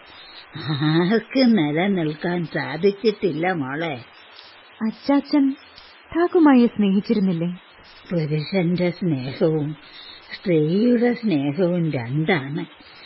ആഹ്ലാദിപ്പിക്കുന്നവളെ മാത്രമേ പുരുഷനെ സ്നേഹിക്കാൻ കഴിയൂ. സ്ത്രീക്ക് അവളെ വേദനിപ്പിക്കുന്നവനെയും സ്നേഹിക്കാൻ സാധിക്കും. ചേതന മോളെ നിനക്കെന്താ അസുഖം? പനിയാണച്ച. എന്തായാലും നീ ചാനലിൽ എന്നെക്കാളും നന്നായിട്ട് സംസാരിക്കുന്നുണ്ട്. ചെയ്തു. നമ്മുടെ അനുഭവങ്ങളാണ് അവർക്ക് വേണ്ടത്. ഇത്രയേ ഉള്ളൂ എന്ന മട്ടിൽ എല്ലാം പറഞ്ഞു തീർക്കരുത്. അങ്ങനെ തീർന്നു എന്ന് തോന്നുന്ന നിമിഷം നിന്നെ അവർക്ക് വേണ്ടാതാകും. പറയാൻ ചിലത് ബാക്കിയുണ്ടെന്ന തോന്നലുണ്ടാവുമ്പോഴേ മനുഷ്യർ നമ്മളെ ബഹുമാനിക്കൂ. അതവരെ ബോധ്യപ്പെടുത്താൻ നമുക്ക് കഴിയണം. അച്ഛാ ചേതുവിന് അയാളെ ഇഷ്ടമല്ല. വേണ്ടച്ഛാ അയാൾ ശരിയല്ല. ചേതുവിനെ അയാൾക്ക് കൊടുത്താൽ നമ്മൾ പിന്നീട് ദുഃഖിക്കും. ഒരു വിവാഹം മൂലം ചേച്ചി എനിക്ക് നഷ്ടപ്പെട്ടു. ഇനി ഇവളെ കൂടി അത് വേണ്ട. രാമു അവൻ മിടുക്കനാണ്. നമുക്ക് ചിന്തിക്കാൻ പോലും കഴിയാത്ത ബന്ധമാണത്. ഈ നരകത്തിൽ നിന്ന് ഇവളെങ്കിലും രക്ഷപ്പെടട്ടെ. ചേതുവിന് അയാൾ ഇഷ്ടമാണ്. അല്ലെങ്കിൽ നീ ചോദിച്ചു നോക്ക്. ആ അയാൾ വന്നെന്ന് തോന്നുന്നു. എന്താ ചേതന? എന്തുപറ്റി? അവൾക്ക് സുഖമില്ല. പനിച്ചു കിടക്കുക. പരിപാടി മുടങ്ങിയതിനെ ചൊല്ലി മാനേജ്മെന്റ് വളരെ അസ്വസ്ഥരാണ്. ഇന്നലെ ഗ്രഥാദായുടെ പരിപാടിക്കായിരുന്നു റേറ്റിംഗ്. ഇന്ന് ചേതന വന്നേ പറ്റൂ. ഇല്ലെങ്കിൽ റേറ്റിംഗ് വീണ്ടും താഴെ പോകും എനിക്ക് സുഖമില്ല. കണ്ടൂടെ നിങ്ങൾക്ക്? നമുക്കിടയിൽ ഒരു കരാറുള്ളത് മറന്നുപോയോ? കരാർ തെറ്റിച്ചതിന് നിങ്ങൾ പോയി കേസ് കൊടുക്കും. ചേതന വന്നില്ലെങ്കിൽ അതെന്റെ ജോലിയെ ബാധിക്കും. നന്നായി പോയി പണം വാങ്ങിയ സ്ഥിതിക്ക് ചേതന വരാതിരിക്കുന്നത് ധാർമ്മികമായി ശരിയല്ല. ധാർമ്മികതയുടെ കാര്യമൊന്നും നിങ്ങൾ എന്നെ കൂടുതൽ പഠിപ്പിക്കണ്ട. ബാക്കി പണം തരാതെ പരിപാടിയിൽ തുടരാൻ എനിക്ക് താല്പര്യമില്ല. മാത്രമല്ല തരാമെന്ന് പറഞ്ഞ പണം വളരെ കുറവാണ് താനും. ബാക്കി പണം തൂക്കിക്കൊല കഴിയുന്ന ദിവസമേ തരാൻ കഴിയൂ. അത് കഴിഞ്ഞാൽ നിങ്ങൾ അത് തരുമെന്ന് എനിക്ക് വിശ്വാസമില്ല. ഞാൻ വാക്ക് തന്നതാണല്ലോ. സഞ്ജീവ് കുമാറിന്റെ വാക്കിന് എന്ത് വിലയാണുള്ളത്? നിങ്ങളെപ്പോലെ സത്യസന്ധതയില്ലാത്ത ഒരുത്തനെയും ഞാൻ കണ്ടിട്ടില്ല. കാണാൻ ആഗ്രഹിക്കുന്നുമില്ല. എനിക്ക് നിങ്ങളെ കാണുന്നത് ഇഷ്ടമല്ല. ശരി. ഇതാ നാലായിരം രൂപയുണ്ട്. ഇത്രയും പോരാ. എനിക്ക് നല്ല തുക വേണം. നോക്കൂ ചേതന ഇത് കുട്ടിക്കളിയല്ല. ചേതനയ്ക്ക് ജോലി കിട്ടാൻ വേണ്ടി ഞങ്ങളുടെ ചാനലാണ് ഏറ്റവും അധികം ശ്രമം നടത്തിയത്. അതുമൂലം നിങ്ങൾക്കുണ്ടായ ലാഭമോ? ഇത്രയും നേരം ഞാൻ മര്യാദയ്ക്ക് പറഞ്ഞു. എന്റെ ക്ഷമയ്ക്കൊരു പരിധിയുണ്ട്. എന്റെ ക്ഷമയ്ക്കും നിങ്ങൾ എന്ത് വിചാരിച്ചു? എന്തു ആകാമെന്നോ? ഞാൻ നിങ്ങളുടെ കളിപ്പാട്ടമാണോ? എനിക്ക് പണത്തിനെ കുറവുള്ളൂ. പണത്തിന് വേണ്ടി ശരീരം വിൽക്കേണ്ട ആവശ്യം എനിക്കില്ല. കൊല്ലും ഞാൻ നിങ്ങളെ. ചേതന ആ കത്തി താഴെ വെക്കാൻ. ആണുങ്ങളോടാണോ ഇങ്ങനെയൊക്കെ സംസാരിക്കേണ്ടത്? അമ്മേ ഇയാൾ പലതവണ എന്നെ ഉപദ്രവിച്ചു. ഓരോ തവണയും ക്ഷമിച്ചു. ഇനി വയ്യ. എനിക്ക് ഇയാളെ കാണണ്ട. കടന്നു പോയിന്റെ മുമ്പിൽ നിന്ന്. സഞ്ജീവ് ബാബു ക്ഷമിക്കണം. അവൾ സാരമില്ലമ്മേ. അവൾക്ക് അസുഖമായതുകൊണ്ടല്ലേ. എന്തായാലും അവൾ വിശ്രമിച്ചോട്ടെ. ഞാൻ ഇറങ്ങുന്നു.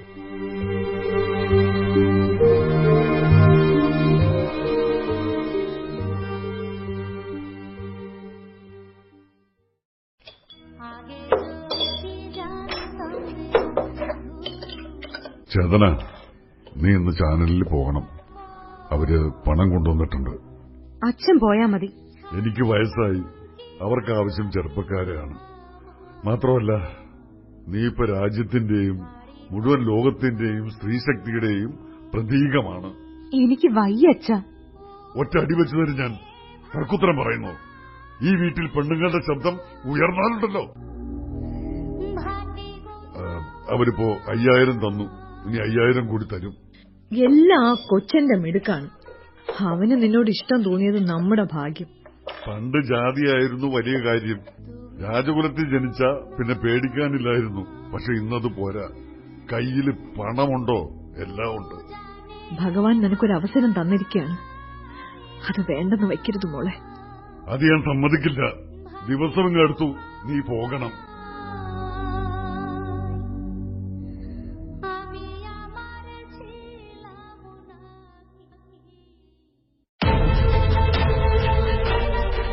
രണ്ട് സ്ത്രീകളുടെ ബന്ധം ആവിഷ്കരിക്കുന്ന ഗേൾ ഫ്രണ്ട് എന്ന സിനിമ ഇന്നലെ റിലീസ് ചെയ്തതിന്റെ വിവാദം രാജ്യത്തെവിടെയും തിരയടിക്കുകയാണ്. ഇന്നത്തെ ഹാങ് വുമൺ ഡയറിയിലും രണ്ട് സ്ത്രീകളുണ്ട്. യതീന്ദ്ര ബാനർജിയുടെ ഭാര്യ കോകിലയും ഏറ്റവും ഒടുവിൽ തൂക്കിക്കൊല്ലപ്പെട്ട രമേശ് ചന്ദ്രഘോഷിന്റെ അമ്മ പ്രതിമാഘോഷം. കോകിലാദി ഇനി വെറും പത്ത് ദിവസമേ ഉള്ളൂ ആ കുങ്കുമപ്പെട്ടിന്റെ ആയുസ്. അതിനെക്കുറിച്ച് നിങ്ങൾ ചിന്തിക്കാറുണ്ടോ? ഈ സമയം ഞാൻ നമ്മുടെ ആരാച്ചാരായ ചേതന ഗൃദ്ധാമല്ലിക്കിനെ സ്വാഗതം ചെയ്യുന്നു. വരൂ മിസ് ചേതന ഗൃദ്ധാമല്ലിക് സ്വന്തം ഭർത്താവിനെ കൊല്ലാൻ ഗവൺമെന്റ് നിയോഗിച്ചിരിക്കുന്ന ഈ സ്ത്രീയെ അടുത്തു കാണുമ്പോൾ എന്തു തോന്നുന്നു കുകുലാദി നിങ്ങൾക്ക്?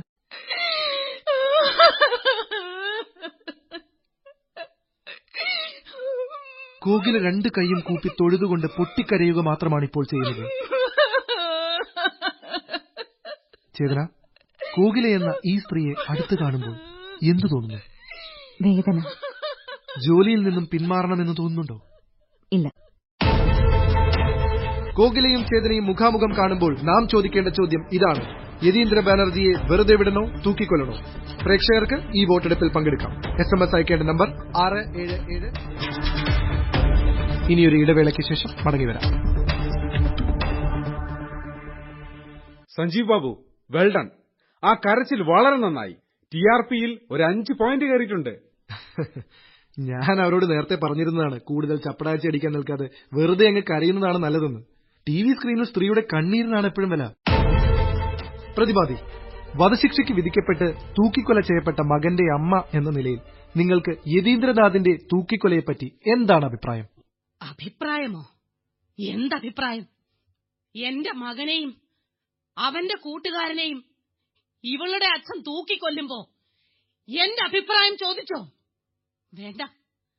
അവനും അവന്റെ അച്ഛനുമെതിരെ കൊലക്കുറ്റത്തിന് കേസെടുക്കുമ്പോ എന്റെ അഭിപ്രായം ചോദിച്ചോ? തൂക്കിക്കൊന്ന എന്റെ മകന്റെയോ ജയിലിൽ കിടന്ന് മരിച്ച എന്റെ ഭർത്താവിന്റെയോ ശരീരങ്ങൾ എന്ത് ചെയ്യണമെന്ന് എന്നോട് അഭിപ്രായം ചോദിച്ചോ? കൊല്ലം ഇത്രയും കഴിഞ്ഞ് ഇപ്പോഴെന്നോട് അഭിപ്രായം ചോദിക്കുന്നു! എഴുപത് വയസ്സായെങ്കിലും മൺവെട്ടി പിടിക്കുന്ന കയ്യായത് അതുകൊണ്ട് ചപ്പയ്ക്കൊന്ന് കരിഞ്ഞാൻ. അതുതന്നെയാണ് പ്രതിമാതി ഞാൻ ചോദിക്കുന്നത്. ഇത്രയും കാലത്തിനു ശേഷം വധശിക്ഷ നിരോധിക്കണമെന്ന ആവശ്യം ഉയർന്നതിനെക്കുറിച്ച് എന്താണ് നിങ്ങളുടെ അഭിപ്രായം? വധശിക്ഷ നിരോധിക്കരുതെന്ന് തന്നെയാണ് എന്റെ അഭിപ്രായം. ഞങ്ങളെ പോലെയുള്ള പാവപ്പെട്ടവരെ ഇട്ട് നരകിപ്പിക്കുന്നതിനേക്കാൾ എത്രയോ ഭേദമാണ് തൂക്കിക്കൊല്ലുന്നത്. എന്റെ മകൻ മരിച്ചത് നന്നായി.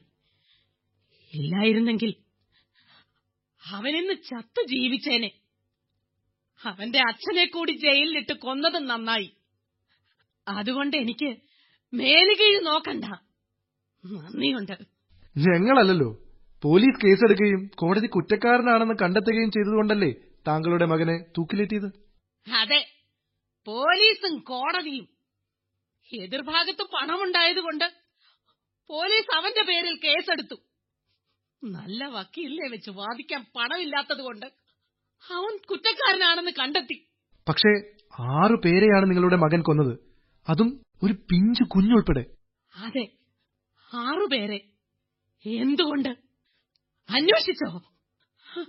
സ്വന്തം പാടത്ത് കൃഷി ഇറക്കാൻ അവൻ പണം പലിശയ്ക്ക് കടവെടുത്തു ഒടുവിൽ പലിശക്കാരൻ കള്ളക്കണക്ക് പറഞ്ഞ് ഞങ്ങളുടെ ഭൂമിയെല്ലാം തട്ടിയെടുത്തു.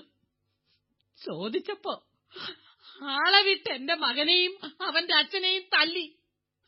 അവനെ തടയാൻ നോക്കിയതാണ് അവന്റെ അച്ഛനും കൂട്ടുകാരനും. പക്ഷേ പിടിവലിക്കിടയിൽ സംഭവിക്കേണ്ടത് സംഭവിച്ചു. പിഞ്ചു കുഞ്ഞ്. കുഞ്ഞുങ്ങളെ ഒന്നും നുള്ളി നോവിക്കുക പോലും ചെയ്യില്ല അവൻ അവനെ ഭ്രാന്തനാക്കി. അവനെ കൊണ്ടത് ചെയ്യിപ്പിച്ചു.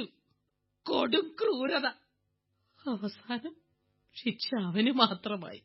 തെറ്റ് ചെയ്തതായി തെളിഞ്ഞാൽ ശിക്ഷയുണ്ടാവും പ്രതിമാതി. അവനു വേണ്ടി ദയാഹർജി അയക്കാനോ സമരം ചെയ്യാനോ ആരും ഉണ്ടായില്ല. ഇപ്പോ യതീന്ദ്രനാഥ ബാനർജിക്ക് വേണ്ടി നിങ്ങളെല്ലാവരും ശബ്ദമുയർത്തുന്നു. ഞാൻ ചോദിക്കട്ടെ എന്റെ മകൻ. അവനുണ്ടായ വലിയൊരു നീതികേടിന് പകരം ചോദിക്കാൻ ചെന്നതായിരുന്നു. ഒന്നും മുൻകുട്ടി തീരുമാനിച്ചതല്ല. അതേസമയം ബാനർജിയോ ഒരു കൊച്ചു പെണ്ണിനെ ദിവസങ്ങളോളം തക്കം വാർത്ത് നശിപ്പിച്ച് കൊന്നുകളഞ്ഞു.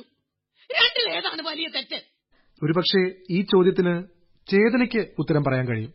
വിധി നടപ്പാക്കാനല്ലാതെ വിധിക്കാൻ ആരാച്ചാർക്ക് അവകാശമില്ല സഞ്ജീവ് ബാബു? എന്റെ മോനെ നീയൊക്കെ അല്ലടാ കൊന്നത്. നിന്റെയൊക്കെ വായി മണ്ണടിഞ്ഞ് നശിച്ചു പോട്ടെ നിന്റെയൊക്കെ അമ്മമാർ ചോരപ്പെടുത്ത് ചാകട്ടെ.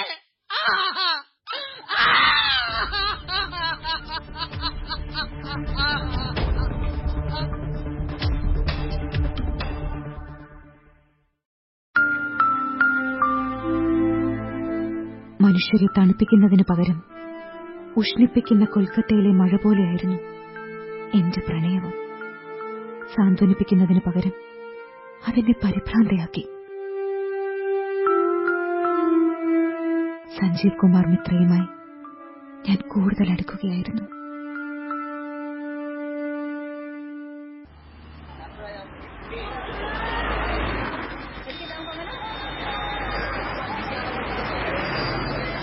ഏയ് സൈക്കിൾ റിക്ഷ. ചെയ്തു? നീ എന്താണ് ചിന്തിക്കുന്നത്? നാലും കൂടുന്ന ഈ കവലകളിലെല്ലാം പണ്ട് തൂക്കുമരങ്ങൾ ഉണ്ടായിരുന്നു. ആദ്യകാലത്ത് നല്ലൊരു മരം മതിയായിരുന്നു. ആരാച്ചാർക്ക് കുറ്റവാളിയെ കെട്ടിത്തൂക്കാൻ. പിന്നെ രണ്ട് മരച്ചില്ലകൾ നാട്ടി അതിനു കുറുകെ ഒരു കഴുക്കോലിൽ തൂക്കാൻ തുടങ്ങി. ശാസ്ത്ര പുരോഗതിയും വിപ്ലവ ചിന്തകളും തൂക്കുമരത്തെ സ്വാധീനിച്ചു. കഴുമരങ്ങളെക്കുറിച്ച് പറയാൻ പറ്റിയ നേരം. പ്രോഗ്രാമിനു വേണ്ടി ഒരു തൂക്കുമരം പണിയണ്ടേ. വേണം. കച്ചവടം. അതെ കച്ചവടം. ഈ സന്ധ്യയിൽ ഞാൻ നിന്റെ മൃദുലമായി കൈവിരലുകൾ ഇങ്ങനെ തലോടി ചേർന്നിരുന്ന് അലസമായി യാത്ര ചെയ്യാൻ ആഗ്രഹിക്കുന്നു. കഴുമരങ്ങളെയും കയർക്കുടുക്കുകളെയും കുറിച്ച് ദൈവ ചെയ്തിപ്പോൾ സംസാരിക്കരുത്. റിക്ഷ ഇവിടെ നിർത്തൂ. ഇതെന്റെ വീടാണ്. പത്തൊമ്പതാം നൂറ്റാണ്ടിൽ പണിത വീടാണിത്. വീടിനുള്ളിലേക്ക് വരൂ.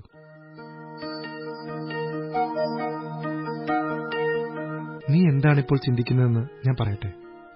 ഞാൻ നിന്നെ വേദനിപ്പിച്ചാൽ എന്റെ കഴുത്തിൽ എങ്ങനെയൊരു കുടുക്കിടാം എന്നല്ലേ?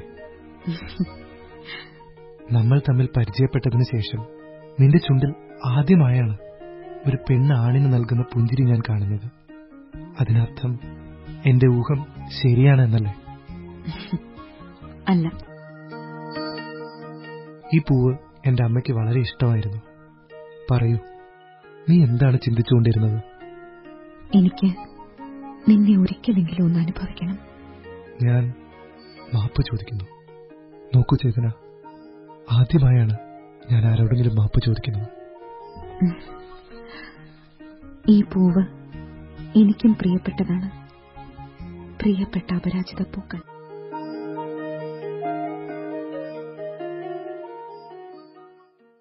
ഈ ലോകത്ത് പാവപ്പെട്ടവന്റെ സത്യസന്ധതയ്ക്ക് ഒരു വിലയുമില്ല. അത് തൂക്കിക്കൊടുത്താൽ അരിയും മീനും കിട്ടുകയില്ല.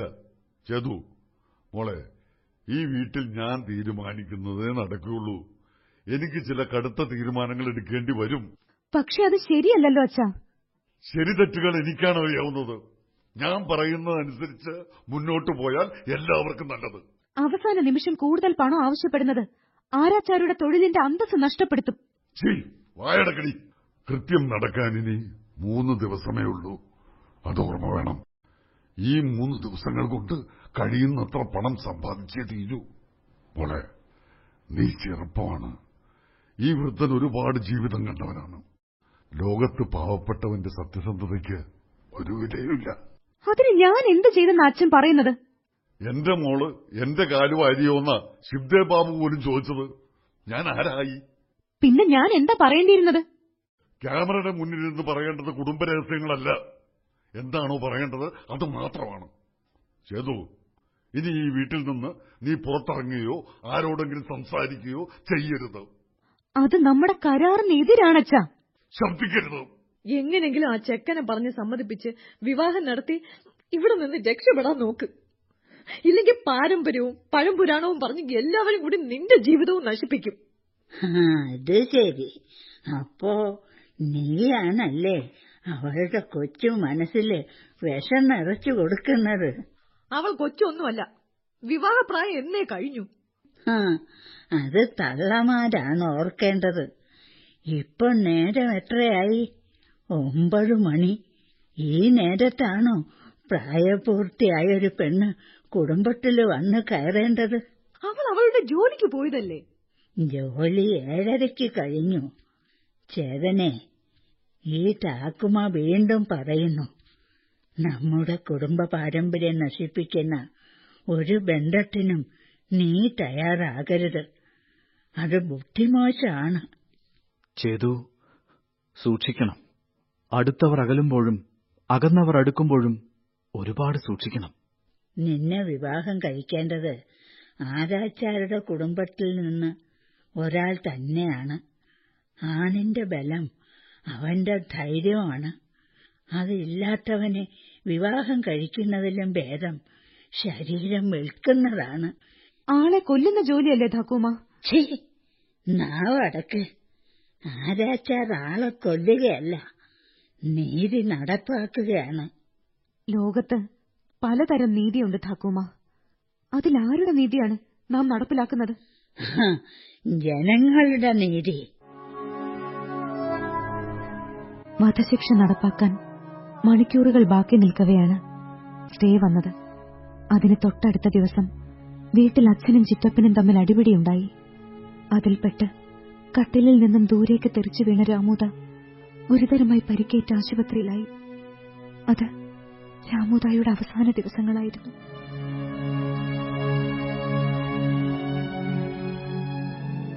പാവം. രാമ ബോധം മറ്റ് കിടക്കുന്ന കണ്ടില്ലേ? ഓടിച്ചാടി നടക്കേണ്ട പ്രായത്തിൽ കൈകാലുകൾ നഷ്ടപ്പെട്ട്.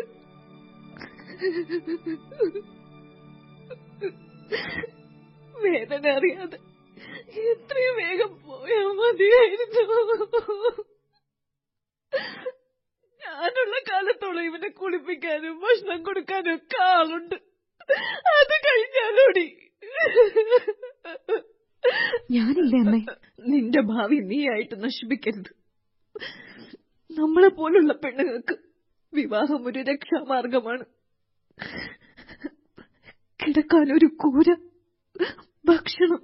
അയാൾ എന്നെ സ്നേഹിക്കുന്നില്ലമ്മേ നോക്കുമോളെ പുരുഷന്മാർ ദൈവങ്ങളെ പോലെയാണ്. ആരെങ്കിലും കാൽക്കൽ വീണ് യാചിക്കാനോ മൂന്നു നേരം പൂജിക്കാനോ ഇല്ലെങ്കിൽ അവന്മാർ വെറും കല്ലുകളാണ്. അതുകൊണ്ട് അവനെ വിടരുത്. നീ മുറുക്കി പിടിക്ക്. രക്ഷപ്പെട്ട് പോവാൻ നോക്കടി. ഇങ്ങോട്ട് ഇതിനും അപ്പുറം ഒരു വലിയ ലോകമുണ്ട് ചെയ്തു. ഒരു വലിയ ലോകം. നിനക്ക് നീയായി ജീവിക്കാൻ കഴിയുന്ന ലോകം. അവിടെ എത്തണമെങ്കിൽ അവന്റെ താങ്ങ് വേണം. നീ അങ്ങനെ വിചാരിച്ചാ മതി. അമ്മ അമ്മ അച്ഛനെ സ്നേഹിച്ചിട്ടില്ലേ? അയാൾ ഒരാളല്ല പല മനുഷ്യനാണ്. എന്നെ അർഹിക്കുന്നില്ലെന്ന് അയാൾക്കറിയാം. അതല്ലേ അയാൾ എന്നും പെണ്ണുങ്ങൾക്കായി സോനാഗച്ചിയിൽ പോകുന്നത്? നിന്റെ അച്ഛന്റെ ഹൃദയം ഓട്ട വീണ ചിരട്ട പോലെയാണ്. ഒരിക്കലും നിറയുകയില്ല. അതുകൊണ്ട് ഗംഗാ നദി സ്വന്തമായി കിട്ടിയാലും അയാൾക്ക് പ്രയോജനമില്ല. അമ്മേ ദേ രാമുദ കണ്ണു തുറന്നു. അമ്മേ. മോനെ രാമു.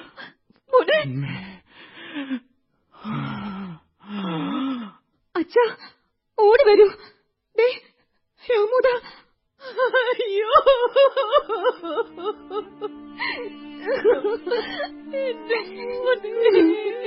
മകനെ പോയി വരൂ പേടിക്കരുത്. ഭഗവാനെ നീ അവനെ തിരിച്ചെടുത്തു. ഇനി അവന്റെ ആത്മാവിനെ നീ കാത്തുരക്ഷിക്കും.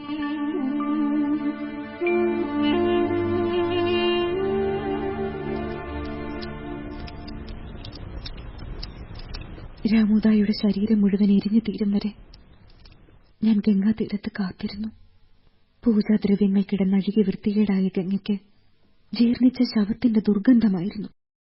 ഗംഗയുടെ ഓളങ്ങളും ചിതയിലെ അഗ്നിയും ആകാശത്തേക്കുയർന്ന പുകയുമെല്ലാം പിന്നിലേക്ക് ചലിച്ചു. പിന്നിലേക്ക്. മണ്ണിലേക്ക്. വായുവിലേക്ക്. ജലത്തിലേക്ക്. ഭൂതകാലത്തിലേക്ക്.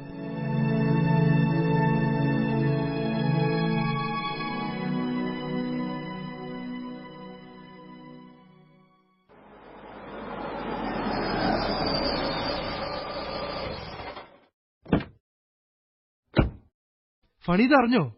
യതീന്ദ്ര ബാനർജിയുടെ ദയാഹർജി തള്ളിയിരിക്കുന്നു. ഏത് നിമിഷവും വധശിക്ഷ നടപ്പാക്കിയേക്കാം. ഒരു പിഞ്ചു കുഞ്ഞിനെ ക്രൂരമായി കാമവൃത്തി ചെയ്തു കൊന്ന മഹാപാവിയല്ലേ അവൻ? തൂക്കിക്കൊള്ളുക തന്നെ വേണം. വലിയ നാണക്കേടായി പോയില്ലേ? നമ്മൾ ഇത്രയും കൊട്ടിഘോഷിച്ചിട്ട് അവസാനം നടക്കാതെ വന്നതുകൊണ്ട് എന്റെ കുടുംബം അനുഭവിച്ച കഷ്ടപ്പാടുകൾ നിങ്ങൾക്ക് അറിയില്ല നിങ്ങളുടെ ടി വി കാരണം ഞങ്ങളത് പ്രശസ്തരായി പോയില്ലേ? നിങ്ങളുടെ പ്രശസ്തി ഇരട്ടിയാവാൻ പോവുകയാണ്. അവൻ കൊന്ന പെൺകുട്ടിയുടെ വീട്ടുകാരെ ഞങ്ങൾ തപ്പിയെടുത്തു. മുംബൈയിലെ ഫ്ളാറ്റിൽ അവർ വിഷം കഴിച്ച് മരിച്ചു കിടന്നുവെന്ന് വാർത്ത ഉണ്ടായിരുന്നല്ലോ ഇല്ല അത് നുണ. ഏതോ പത്ര റിപ്പോർട്ടർ കഥയടിച്ചു വിട്ടതാണ്.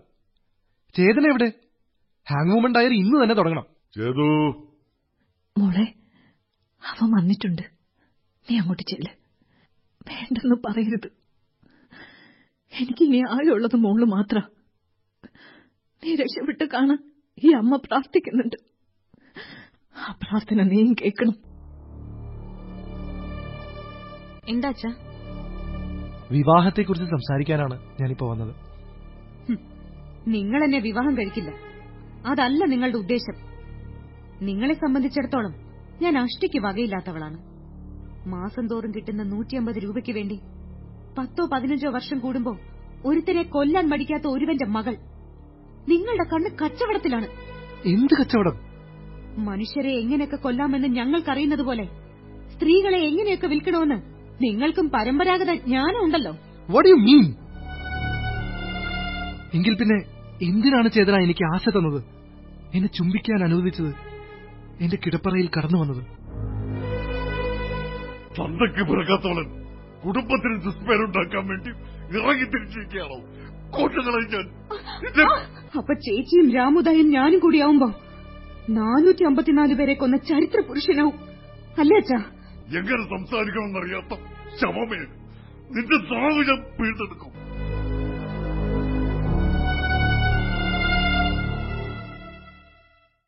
ചെയ്തു ചെയ്തു പറഞ്ഞില്ലേ ഏ ഉറക്കം വരുന്നില്ല താക്കുമ്മ ഇങ്ങോട്ട് നോക്ക്. നീ അവന്റെ കൂടെ കിടന്നിട്ടുണ്ടോ? ലക്ഷണം കണ്ടിട്ട് ഒരു പെണ്ണിനെ സ്നേഹിപ്പിക്കാനും സന്തോഷിപ്പിക്കാനും അറിയുന്നവനാണവൻ മനസ്സുകൊണ്ട് മാത്രമല്ല സ്ത്രീയും പുരുഷനും ചേരേണ്ടത് ശരീരങ്ങൾ കൊണ്ടും വേണം. ഈ കട്ടിലിലാണ് നിന്റെ ജ്യേഷ്ഠൻ രാംദേവ് കിടന്നിരുന്നത്.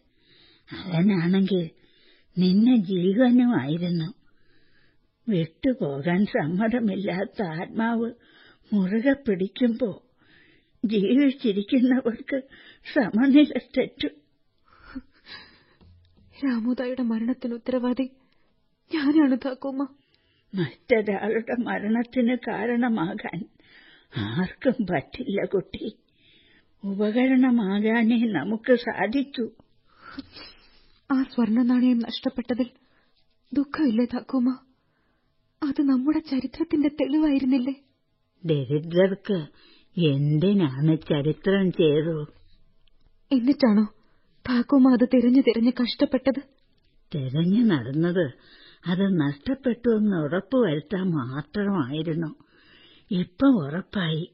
ഇനി ദുഃഖിച്ചിട്ടെന്ത് ഫലം? എങ്കിൽ ആ സ്വർണ നാണയത്തെ ഓർത്ത് താക്കുമ ദുഃഖിക്കണ്ട. ഇതാ. എങ്ങനെ കിട്ടിയത്? സഞ്ജീവ് ബാബുവിന്റെ കൈവശം ഉണ്ടായിരുന്നു. ഇതെങ്ങനെ അവന്റെ കയ്യിൽ? കാക്കു വിറ്റതാ. പണത്തിനു വേണ്ടി. ആര് സുഖദേവോ നിന്റെ കാളി ബഹുടി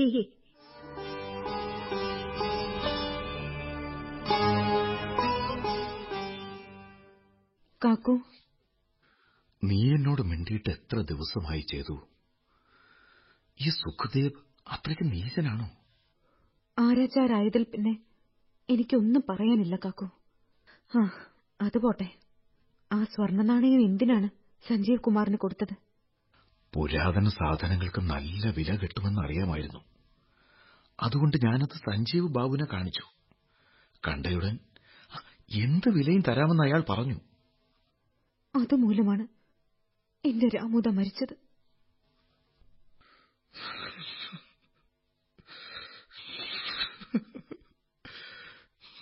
ഞാൻ ഞാൻ കാരണമാണ് നമ്മുടെ രാമുവിന് അങ്ങനെ സംഭവിച്ചത്. തെറ്റിപ്പോയി ചെയ്തു. തെറ്റിപ്പോയി. പണ്ട് എനിക്ക് മരണത്തെയോ പോലീസിനെയോ പട്ടാളത്തിനെയോ ഭയമില്ലായിരുന്നു. മാവോയിസ്റ്റ് എന്ന പേരിൽ പോലീസുകാർ നഖത്തിൽ ആണിയടിച്ചു കയറ്റിയപ്പോഴും ഇരുമ്പ് കമ്പി പഴിപ്പിച്ച് തൊലി പൊള്ളിച്ചപ്പോഴും ആന്ധാരോഷ കൂലി എന്നു പാടി ഞാൻ. ആ പഴയ എന്നെ. ഇല്ല ഇനി ഒരിക്കലും തിരിച്ചു കിട്ടുകയില്ല. കാക്കു പഴയ കാക്കു തന്നെയാണ്. അല്ല അല്ല മോളെ മോളുടെ അച്ഛൻ പറഞ്ഞതുപോലെ എന്നെ കൊണ്ടൊരു കോഴിയെ കൊല്ലാൻ പോലും കൊള്ളുകയില്ല. അങ്ങനൊരുത്തനായി ഞാൻ അവസാനിച്ചു. ജോലിയുണ്ട് കാക്കു. ഞാൻ പോട്ടെ.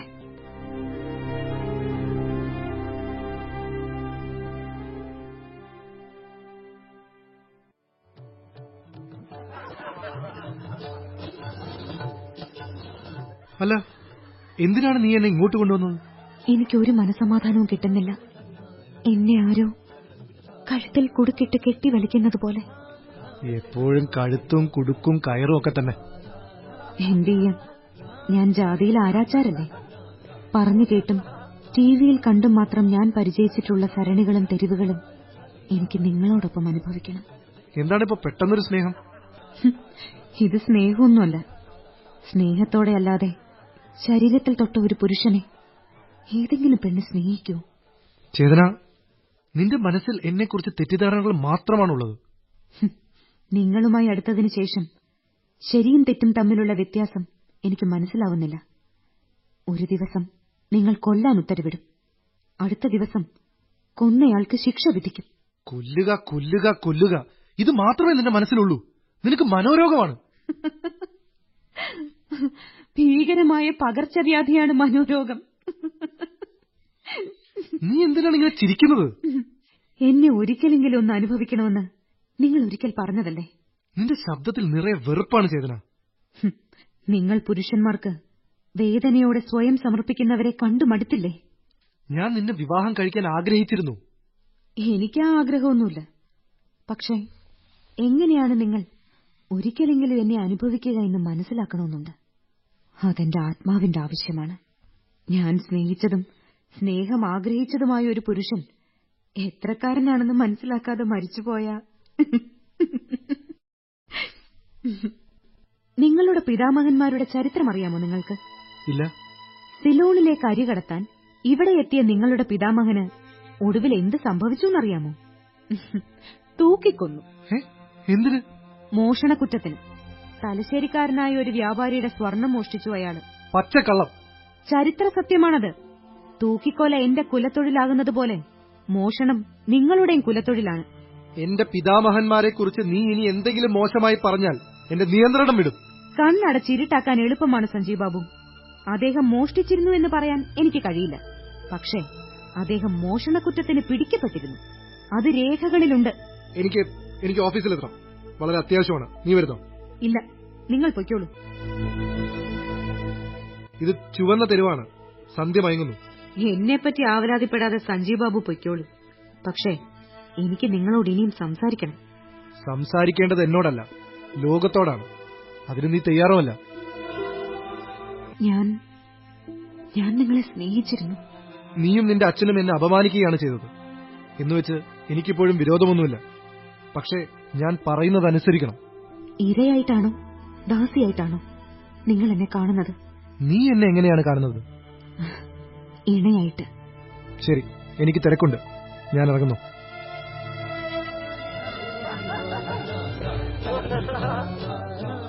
നിൽക്ക്. ഇതേത് സ്ഥലമാണെന്നറിയാമോ നിനക്ക്? സോനാഗച്ചി തെരുവ്. നീ എന്തിനിവിടെ വന്നു? സഞ്ജീവ് ബാബുവിനെ കാണാൻ.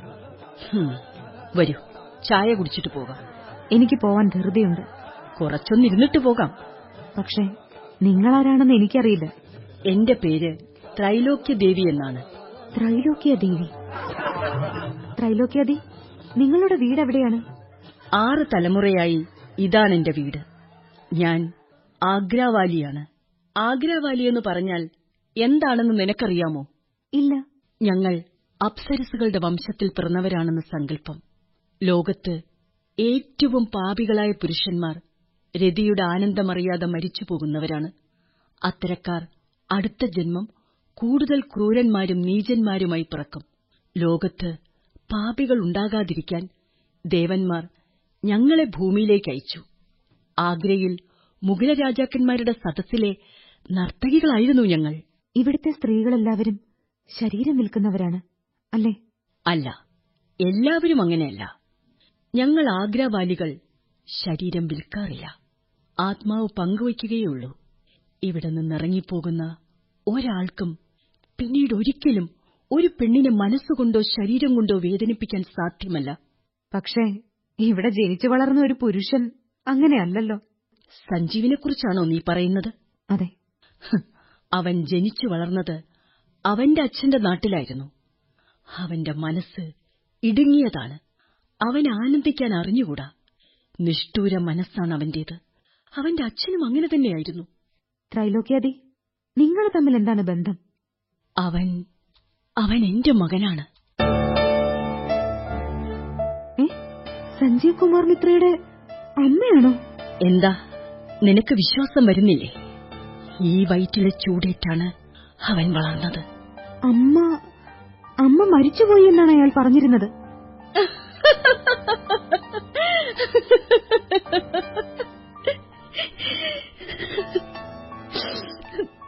ഒരാൾ യഥാർത്ഥത്തിൽ ഏത് വിധമാണ് മരിക്കുന്നതെന്ന് ആർക്ക് പറയാൻ കഴിയും?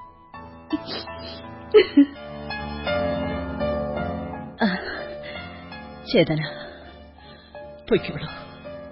നമുക്ക് വീണ്ടും കാണാം. ചേതനാദി. എന്താ? എന്തു പറ്റി? വീട്ടിലെന്തോ ബഹളം നടക്കുന്നുണ്ട്. ഫണിതായും സുഖദേവും തമ്മിൽ അടിപിടി നടന്നു. പുത്തും വെട്ടുമൊക്കെ നടന്നെന്നാ കേൾക്കുന്നു. എന്താ വരുന്നു? എന്താ അമ്മേ? എന്താ ഉണ്ടായത്? അയ്യോ. നിന്റെ അച്ഛനും കാക്കവും തമ്മിലായിരുന്നു വാക്കുതർക്കം അവർക്കിടയിൽ കാക്കുമായി ചെന്ന് പെട്ടു. അടുക്കളയിൽ നിന്നും വെട്ടുകത്തിയെടുത്ത് നിന്റെ അച്ഛൻ ആദ്യം വെട്ടിയത് കാക്കുമായുടെ കഴുത്തിലാണ്. തടയാൻ ചെന്ന് കാക്കുവിനെയും വെട്ടി. ഏ, രാണിയും ചെമ്പയും എവിടെ? അവർ അപ്പുറത്തുണ്ട്. അമ്മേ എന്തിനാ അച്ഛൻ ഇങ്ങനെ ചെയ്തത്? നിന്റെ അച്ഛന് മാത്രമേ അതറിയൂ. നല്ല വിഷ്വൽസ് എടുത്തോ? ആ കുട്ടികളുടെ വിഷ്വൽസ് എടുത്തോളൂ. ചേതന എന്തെങ്കിലും ഒരു സ്റ്റേറ്റ്മെന്റ് തന്നേ തീരൂ. നിങ്ങൾ നിങ്ങൾ മാത്രമാണ് കാരണം. ഞാനോ? നിങ്ങൾക്ക് നല്ലത് വരണമെന്ന് ആഗ്രഹിക്കുകയല്ലാതെ ഞാൻ എന്ത് ചെയ്തു? ചേതന ഒരു നിമിഷം. മരിച്ചുപോയ ഈ സുഖ്ദേവ് ഗൃധാമല്ലിക് മുമ്പൊരു നക്സലേറ്റ് ആയിരുന്നു അല്ലേ? ചേതനയുടെ അച്ഛനെ രക്ഷിക്കാൻ ഒരു നല്ല മാർഗമുണ്ട്.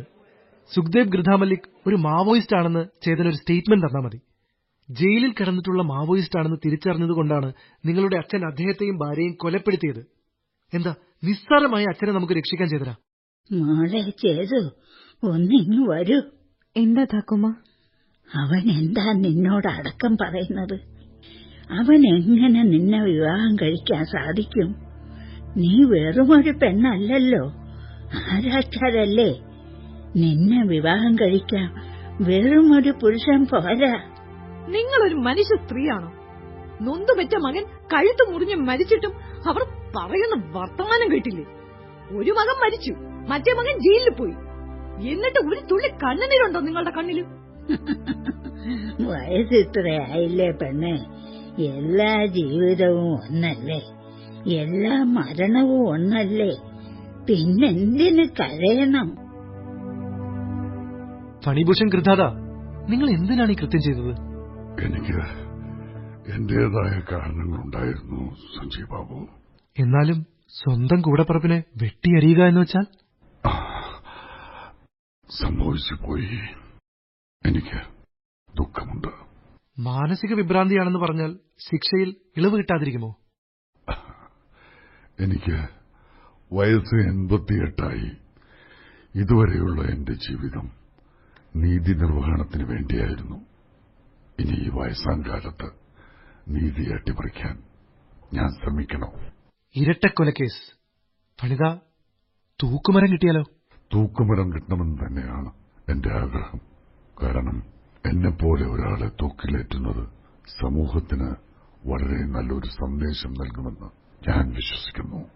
അങ്ങനെയെങ്കിൽ മുഖം മൂടിയിടുന്നതും കുടുക്കിടുന്നതും ലിവർ വലിക്കുന്നതും സ്വന്തം മകളായ ചേതന ഗൃഥാമല്ലിക്കായാലോ പുല്ലിനും പുഴുവിനും വരെ മരണമുണ്ട്. ആരാച്ചാരായി ജോലി ചെയ്യുമ്പോൾ ആദ്യം മനസ്സിൽ ഉറപ്പിക്കേണ്ടത് അതാണ്.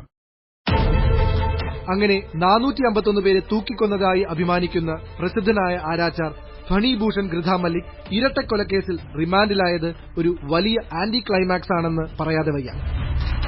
ഗൃഥാ മല്ലിക് ശിക്ഷിക്കപ്പെട്ടാൽ അദ്ദേഹത്തിന്റെ കൈകളാൽ മരിക്കേണ്ട യതീന്ദ്രനാഥ് ബാനർജിക്കൊപ്പം തടവ് അനുഭവിക്കേണ്ടി വന്നേക്കും. അച്ഛന്റെയും ഇളയച്ചന്റെയും സഹായമില്ലാതെ ഈ കൃത്യം ഒറ്റയ്ക്ക് നിർവഹിക്കാൻ ചേതന ഗൃഥ മല്ലിക് തയ്യാറാകുമോ എന്നതാണ് രാജ്യം ഉറ്റുനോക്കുന്നത്. കണ്ടോ കണ്ടോ? ആ മനുഷ്യൻ എന്തെങ്കിലും വിഷമോ മനസാക്ഷി കുത്തോ ഉണ്ടോ? ആ ചെയ്തത് ചെയ്തു. ഇനി അതിന്റെ പേരിൽ കുട്ടികളെ പോലെ കരയണമെന്നാണോ നീ പറയുന്നത്? നിങ്ങൾക്ക് ഹൃദയം എന്നതുണ്ടോ? നൊന്ത് പെറ്റ മകനെ കൊന്നു തള്ളി ഒരുത്തനോട് നിങ്ങൾക്ക് അല്പം പോലും ദേഷ്യമില്ലേ? പണിയെയും ഞാൻ നൊന്തു പെറ്റതല്ലേ? മോളെ ചെയ്തു.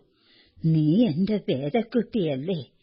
മരണമെന്ന് കേട്ടാൽ നീ മനസ്സിനുള്ളിൽ ഉറക്ക ചിരിക്കണം.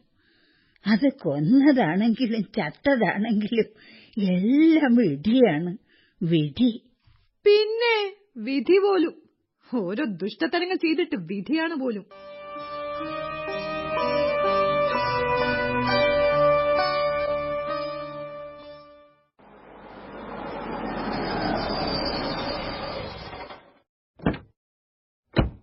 നീ എവിടെ പോയിരുന്നു? ആലിപ്പൂർ ജയിലിൽ. അത് കഴിഞ്ഞ് ചാനലിൽ. എല്ലാം സ്വയം തീരുമാനിക്കാനുള്ള പ്രാപ്തിയായോ നിനക്ക്? അച്ഛനോട് അനുവാദം ചോദിക്കാൻ പോലീസുകാർ അനുവദിച്ചില്ല. ഇരട്ടക്കൊലക്കേസിലെ പ്രതിയായതുകൊണ്ട് കൃത്യം നടത്താൻ അവർ അച്ഛനെ അനുവദിക്കുകയില്ല. എന്നാര് പറഞ്ഞു? എത്രയോ രാജ്യങ്ങളിൽ കൊലക്കേസ് പ്രതികളെ കൊണ്ട് തന്നെയാണ് തൂക്കിക്കൊല നടത്താറുള്ളത്. ഇവിടെ അത് നടക്കില്ല. അനുവദിക്കില്ല. എന്തുകൊണ്ട്? ഞാനല്ലല്ലോ അച്ഛാ തീരുമാനിക്കുന്നത്. നീ ജോലി ഒഴിയുമെന്ന് ഭീഷണിപ്പെടുത്തണമായിരുന്നു. തൂക്കിക്കൊല എന്നത് നിസ്സാര കാര്യമാണോ? തനിച്ച് നിനക്കത് ചെയ്യാൻ കഴിയുമെന്നാണോ നീ വിശ്വസിക്കുന്നത്? അച്ഛനത് തനിച്ച് ചെയ്തിട്ടില്ലേ? എടീ ഞാനൊരു പുരുഷനാണ്. നീ വെറുമൊരു സ്ത്രീയും. മുഴുവൻ ലോകത്തിന്റെയും സ്ത്രീ ശക്തിയുടെ പ്രതീകമാണ് ഞാനെന്നല്ലേ അച്ഛൻ പറഞ്ഞിട്ടുള്ളത്? പത്രക്കാരുടെയും ജനങ്ങളുടെയും മുമ്പിൽ അങ്ങനെ പലതും പറയേണ്ടി വരും. പക്ഷെ അത് പ്രാക്ടിക്കലായ കാര്യമല്ല. നീ ഒരു സ്ത്രീയാണെന്നും നിനക്കൊരുപാട് പരിമിതികളുണ്ടെന്നും നീ തിരിച്ചറിയണം. ഒരാളെ തൂക്കിക്കൊല്ലാൻ എനിക്കിപ്പോൾ ഒരു പരിമിതിയുമില്ല അച്ഛ. ഒരു അസിസ്റ്റന്റായി നിന്റെ ഒപ്പം വരാൻ അനുവദിക്കണമെന്ന് ഞാൻ അപേക്ഷിച്ചിട്ടുണ്ട്. നീ ആദ്യമായാണ് ഈ ജോലി ചെയ്യുന്നത്. എനിക്ക് ഭയമുണ്ട്. എനിക്കൊരു ഭയം തോന്നുന്നില്ല ശരിക്കും നീ ഒരാളെ തൂക്കിക്കൊന്ന നിന്നെ പിന്നെ ആര് വിവാഹം കഴിക്കും? ആരാച്ചാറെന്ന് പറയുന്നതും ഒരാളെ തൂക്കിക്കൊല്ലുന്നതും തമ്മിൽ വ്യത്യാസമുണ്ട്. ദിവസം അടുക്കും തോറും എന്നെ അലട്ടുന്നത് അതാണ് മോളെ. ചെതു ഈ അച്ഛൻ പറയുന്നത് കേൾക്ക്. അച്ഛന്റെ സഹായമില്ലാതെ ഈ ജോലി ചെയ്യാൻ കഴിയില്ലെന്ന് നീ ഐ ജിയെയും മന്ത്രിയെയും അറിയിക്കണം. ഞാനും കൂടെ നിൽക്കാം. എങ്കിൽ ഈ അവസരം നമുക്ക് പ്രയോജനപ്പെടുത്താൻ കഴിയൂ. അത് വേണ്ടച്ചാ. പാളിപ്പോയാൽ കയ്യൊന്നടച്ചാൽ നമ്മുടെ പരമ്പരയുടെ മുഖത്ത് കരിവാരി തേക്കുന്നതിന് തുല്യമാകും. പാടുകയില്ല കൈ വിറയ്ക്കുകയില്ല. ഇതെനിക്ക് തനിയെ ചെയ്യണം. തൂക്കുമരത്തിന് സമീപം അച്ഛൻ കൈകെട്ടി മാറി നിൽക്കുകയാണെങ്കിൽ പോലും ഞാനാണിത് ചെയ്തതെന്ന് ആരും വിശ്വസിക്കില്ല. അവരെന്നെ ആരാച്ചാരെന്ന് ഒരിക്കലും വിളിക്കില്ല. മാത്രമല്ല ഒരു സ്ത്രീയെ ഓടിച്ചിട്ട് കഴുത്തു വെട്ടിക്കൊന്ന പുരുഷന് മറ്റൊരു സ്ത്രീയെ ബലാത്കാരം ചെയ്തു കൊന്ന പുരുഷനെ കൊല്ലാൻ എന്താണ് യോഗ്യത? യതീന്ദ്രനാഥ് ബാനർജിക്ക് യോജിച്ച ആരാച്ചാർ ഞാൻ തന്നെയാണ്. എനിക്ക് ആരാച്ചാരുടെ മകളെന്ന പദവിയല്ല. ആരാച്ചാർ പദവി തന്നെയാണ് വേണ്ടത്. ശരി നീ എന്താണ് ചെയ്യാൻ പോകുന്നത്? ഞാനിന്ന് മണൽച്ചാക്കുകൾ വിജയകരമായി തൂക്കി നോക്കി. ഇന്ന് രാത്രി കയർക്കുടുക്കുകൾ മിനുസപ്പെടുത്തും. പിന്നെ തടവ് പുള്ളിയുടെ ആരോഗ്യനിലയെക്കുറിച്ച് ഡോക്ടർമാരുമായി ചർച്ച നടത്തും. ഐ ജിയെയും സൂപ്രണ്ടിനെയും കാണും. കൃത്യം കഴിഞ്ഞാലുടൻ കടലാസുകൾ ഒപ്പുവെക്കും. കിട്ടാനുള്ള പണം പണമായി തന്നെ വാങ്ങും. എന്നിട്ട്? എന്നിട്ടെന്താ? വീട്ടിലേക്ക് തിരിച്ചു പോരും. എന്നെ ഓർത്ത് അച്ഛൻ വിഷമിക്കണ്ട. ചാനലിൽ നിന്ന് എത്ര രൂപ കിട്ടി? അധികത തന്നേക്ക് എനിക്ക് വക്കീലിനെ കാണണം. അച്ഛ അച്ഛൻ കാക്കിയമായ കൊന്നതെന്തിനാണെന്ന് ആദ്യം പറയൂ. നീ അതറിയണ്ട. അത് ഞാൻ അറിയണ്ടെങ്കിൽ ഞാൻ സമ്പാദിച്ച പണം അച്ഛൻ പ്രതീക്ഷിക്കണ്ട. എന്താ? എന്താ നീ പറഞ്ഞത്? ധിക്കാരി. നിന്റെ എന്തിനാണെന്ന് പറയൂ. എന്തിന്? എന്റെ എന്നെ കാക്കിമയെ കൊന്നത് എന്തിനാണെന്ന് പറഞ്ഞ പണം തരാം. ഇല്ലെങ്കിലില്ല. ചെതു അച്ഛൻ അച്ഛന് എനിക്കറിഞ്ഞേ തീരൂ. പാവം. എന്റെ ചമ്പയുടെയും രാരിയുടെയും അമ്മ. എന്താ? എന്താ ഇവിടെ? കാക്കിമയെ കൊന്നത് എന്തിനാണെന്ന് ഞാൻ അച്ഛനോട് ചോദിച്ചു. അപ്പോ എന്റെ കഴുത്തിന് കുത്തിപ്പിടിച്ചു. ആർക്കറിയാം? അനിയന്റെ ഭാര്യ എന്നത് മറന്ന് അവളെയും കയറി പിടിച്ചു കാണും. മൃഗമേ നിന്നെ കൊന്നതേ ഞാൻ. എടി ഒരു ഒരു വേശി അനിയത്തിയെ കാണാൻ എനിക്ക് സാധ്യമല്ല. എനിക്ക് സാധ്യമല്ല. ഞാൻ ഞാൻ അവിടെ കാളികെട്ടിൽ കാണാൻ പാടില്ലാത്ത സ്ഥലത്ത് വെച്ച് കണ്ടു. സഹിക്കണമായിരുന്നു. അവൾ അങ്ങനെ പണം ഉണ്ടാക്കിയത് സുദേവനെ ചെന്നൈയിൽ കൊണ്ടുപോയി ചികിത്സിക്കാനാണ്. അതിനു വേണ്ടിയാണ് അവൾ. അവന്റെ സ്ഥാനത്ത് നിങ്ങളായിരുന്നെങ്കിലും മൂത്രം പോകാതെ നീര് വെട്ടി വേദനിക്കുന്നത് കണ്ട ഈ അറുപതാം കാലത്തിലും എനിക്കും ചിലപ്പോൾ അങ്ങനെ പോകേണ്ടി വരും. അല്ലെങ്കിൽ അല്ലെങ്കിൽ ഇവിടെ കൊണ്ടുപോകേണ്ടി വരും. വേറെ എന്തെടുത്തിട്ട് വിൽക്കും ഇവിടെ? ക്രിസ്തുവിന് നാനൂറ് വർഷം മുമ്പുള്ള ചരിത്രം കാൽക്കാശിന് കാൽ കാശിന് വിലയില്ലാത്ത ചരിത്രം.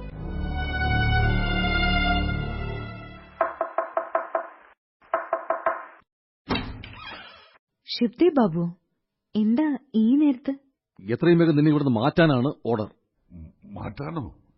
എവിടേക്ക്? ജയിലിലേക്ക്. ചേതന വേഗം ആ കയറും എടുത്തുകൊണ്ട് എന്നോടൊപ്പം വരൂ. ബാബു അവൾ ചെറിയ കുട്ടിയാണ്. അവൾക്ക് തനിയെ ചെയ്യാൻ സാധിക്കൂ. അത് നേരത്തെ ചിന്തിക്കണമായിരുന്നു ഗൃഥാത ആണുങ്ങൾ മാത്രമുള്ള ആലിപ്പൂർ ജയിലിലേക്ക് ഇവിടെ അയക്കുന്നത്? അതോർത്ത് വിഷമിക്കേണ്ട ഗൃഥാത ജയിലിൽ അവൾക്ക് ഒരു കുഴപ്പവും ഉണ്ടാവില്ല അത് ഞാൻ ഉറപ്പുതരാം വേഗം വരൂ ചേതന. അച്ഛ എന്നെ അനുഗ്രഹിക്കണം. നിൽക്ക്. ഒരു നിമിഷം. മോളെ. ഈ ചന്ദനത്തിന് കത്തിച്ച് പ്രാർത്ഥിക്കുക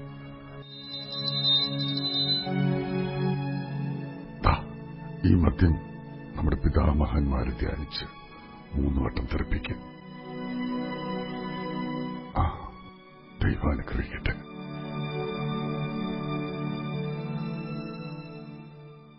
ആ ചേതന ഐ ജി ബാബു എത്തിയിട്ടുണ്ട്.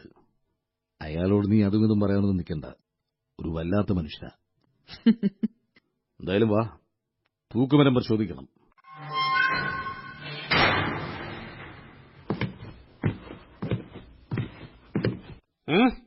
എന്താ ഇത്? ഇതിൽ കുടുക്കിട്ടില്ലല്ലോ. കൃത്യം നടപ്പാക്കുന്നതിന് തൊട്ടു മുൻപ് മാത്രമേ കുടുക്കിടാറുള്ളൂ ഐ ജി ബാബു. ഈ മണച്ചാക്കിന്റെ തൂക്കം? ഒരു എഴുപത്തിയഞ്ച് കിലോയിൽ കൂടുതലുണ്ടാവും സാബ്. ഈ കയറിന്റെ ഭാരം എത്ര വരും? മൂന്ന് പോയിന്റ് രണ്ട് കിലോ. എങ്ങനെ അറിയാം ഇത്ര കൃത്യമായിട്ട്? പരിചയം സാബ്. കണ്ടും കേട്ടുമുള്ള പരിചയം. നീ ആവശ്യത്തിൽ കൂടുതൽ സംസാരിക്കുന്നു. എഴുന്നൂറ്റി എഴുപത് പേരാണ് നേരിൽ കാണാൻ അനുവാദം വാങ്ങിച്ചിട്ടുള്ളത്. മറ്റന്നാൾ രാവിലെ നാലരയ്ക്ക് കൃത്യം നടക്കുന്നതുവരെ ഇവിടെ ഇവിടെ നിർത്താനാണ് മുകളിൽ നിന്നുള്ള ഡയറക്ഷൻ. ചേതന യതീന്ദ്രനാഥ് ബാനർജിയുടെ സഹോദരൻ രാഷ്ട്രപതിക്ക് സമർപ്പിച്ച ദയാഹർജിയിന്മേലുള്ള തീരുമാനം ഉടനെ വരും. ഇത്തവണ ഇത് മാറ്റിവെക്കൂ.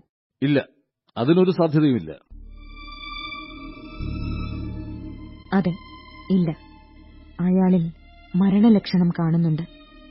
കഴുത്ത് നീല നിറമായിരിക്കുന്നു.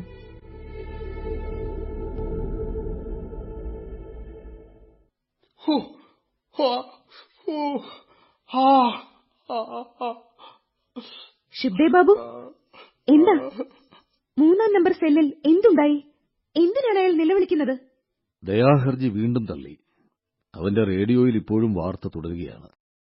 അപ്പോൾ നാളെ രാവിലെ കൃത്യം നാലര മണിക്ക് യതീന്ദ്രനാഥ ബാനർജി തൂക്കിലേറ്റപ്പെടും. അയാൾ ഇപ്പോഴും കരയുകയാണോ? അയാൾ പൂജ ചെയ്യുകയാണ്.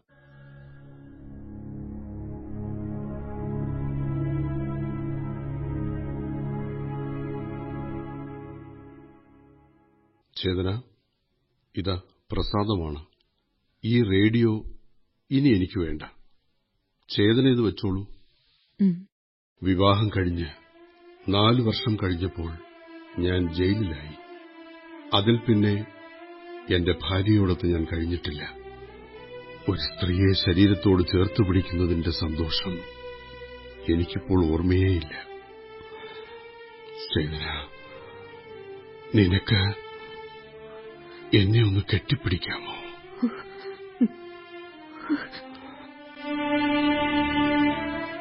അങ്ങനെ അങ്ങനെ. യതീന്ദ്രബാബു നിങ്ങൾ നിങ്ങൾ കരയുകയാണോ? നിങ്ങളുടെ ഹൃദയത്തിൽ വല്ലാത്ത ചൂടുണ്ടല്ലോ. നിങ്ങളുടെ കഴുത്തും വല്ലാതെ പിഴയ്ക്കുന്നുണ്ട് അതൊരു കുടിക്കിന് വേണ്ടി യാചിക്കുന്നത് പോലെ ഇനി ഇനി എനിക്ക് സന്തോഷത്തോടെ പോകാം. എന്റെ എല്ലാ ആഗ്രഹവും സാധിച്ചു. ഇതായതി ഗ്ലൂക്കോസ് വെള്ളമാണ്. കുടിച്ചോളൂ. ക്ഷീണമുണ്ടോ? ഇല്ല. ബാബു ചേതനയെ ഇവിടെ തന്നെ ഇരുത്തണം. എനിക്ക് അവളെ കണ്ടുകൊണ്ടേയിരിക്കണം. എടാ വിഡ്ഢി അവൾ നിന്നെ കൊല്ലാമെന്നവളാ എന്നാലെന്ത്? നല്ല ഭംഗിയല്ലേ ഇവളെ കാണാൻ. ചേതന എന്റെ കയ്യും കാലും നീ കെട്ടുമ്പോൾ സൂക്ഷിക്കണം. മുറുക്കി കെട്ടരുത് കാറ്റും വെളിച്ചവും തട്ടാതെ എന്റെ തൊലി വളരെ ലോലമായി പോയി. ഒരുപാട് മുറുക്കിയാൽ അത് മുറിച്ച് ചോര വരും.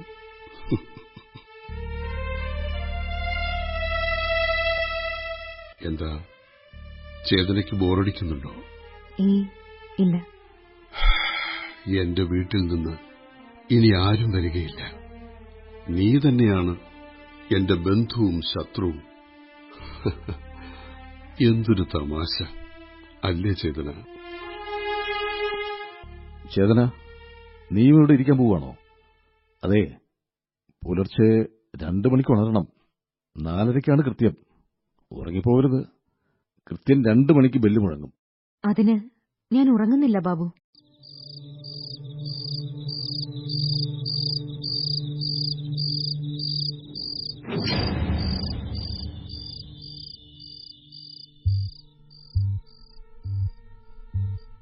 ചേതന എന്താണ് ചിന്തിക്കുന്നത്? പേടിയുണ്ടോ തനക്ക് ഏയ് ഇല്ല. നോക്ക്. തൂക്കുമരത്തിന് താഴെ നിലവറപ്പലകയുടെ വെളുത്ത വൃത്തത്തിനുള്ളിൽ അതാ അയാൾ നിൽക്കുകയാണ്. ചേതന ഇതാ കയറ്. ഇനി എല്ലാം ഒരു നിമിഷം കൊണ്ട് വേണം. വേഗം. യതി ബാബു. മഴ ചാറുന്നുണ്ട്. ചാറ്റൽ മഴ. എന്റെ അവസാനത്തെ മഴ. നല്ല തണുപ്പുമുണ്ട്. ആരോ സംസാരിക്കുന്നത് കേൾക്കുന്നു. ആരാണത്? എന്റെ പിതാമഹന്മാർ. ഒരുപക്ഷെ നിങ്ങളുടെയും. നീ എന്തിനാണ് എന്റെ കൈകൾ കൂട്ടിക്കെട്ടുന്നത്? സ്വതന്ത്രവും നിവർന്നതുമായ കൈപ്പത്തി ഒരു വലിയ ആയുധമാണ്. നീ എന്റെ കാലുകളും കെട്ടുകയാണോ? പാദങ്ങൾ ആത്മാവിന്റെ വാഹനങ്ങളുടെ ചക്രങ്ങളാണ്. ഒന്നിച്ചു നിന്നില്ലെങ്കിൽ യാത്ര തടസ്സപ്പെടും. ചേതന മുഖംമൂടി നീക്കൂ ഇനി ഈ മുഖംമൂടി കൊണ്ട് മുഖം മറയ്ക്കാൻ പോവുകയാണ് ബാബു. നിങ്ങളുടെ കണ്ണുകളിൽ ഭയത്തേക്കാളേറെ സഹതാപം നിറയുന്നു. അത്രയ്ക്ക് സഹതാപം തോന്നാൻ മാത്രം ദൈന്യം എന്റെ കണ്ണുകളിലുണ്ടോ? ദാദാ തുമ്മിയാമേ ക്ഷമാക്കുരോ എന്നോട് ക്ഷമിക്കൂ ചേതന ദൈവം ദൈവം നിന്നെ അനുഗ്രഹിക്കട്ടെ. തൊമാർ ഭാലോ ഭോബേ യഥിത.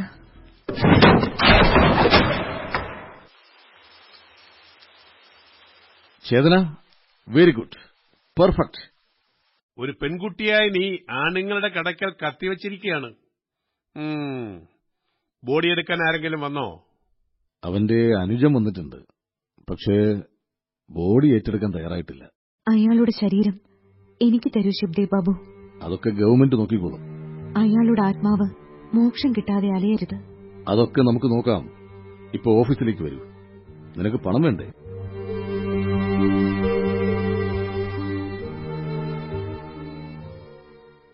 അയാൾ എന്നെ വീണ്ടും വഞ്ചിച്ചു. വെറും ഇരുപത് സെക്കൻഡ് കൊണ്ട് ഒരു പുരുഷനെ പരലോകത്തെത്തിച്ച എന്നെ അയാൾ ആർക്കൊക്കെയോ ചില നോട്ടുകൾ സമ്മാനിച്ച് വീണ്ടും സ്റ്റുഡിയോയിലെത്തിച്ചു. ന്യൂസ് എന്നാൽ എന്റർടൈൻമെന്റ് കൂടിയാക്കാമെന്ന് തെളിയിച്ചത് സഞ്ജീവ് കുമാർ മിത്രയാണ്.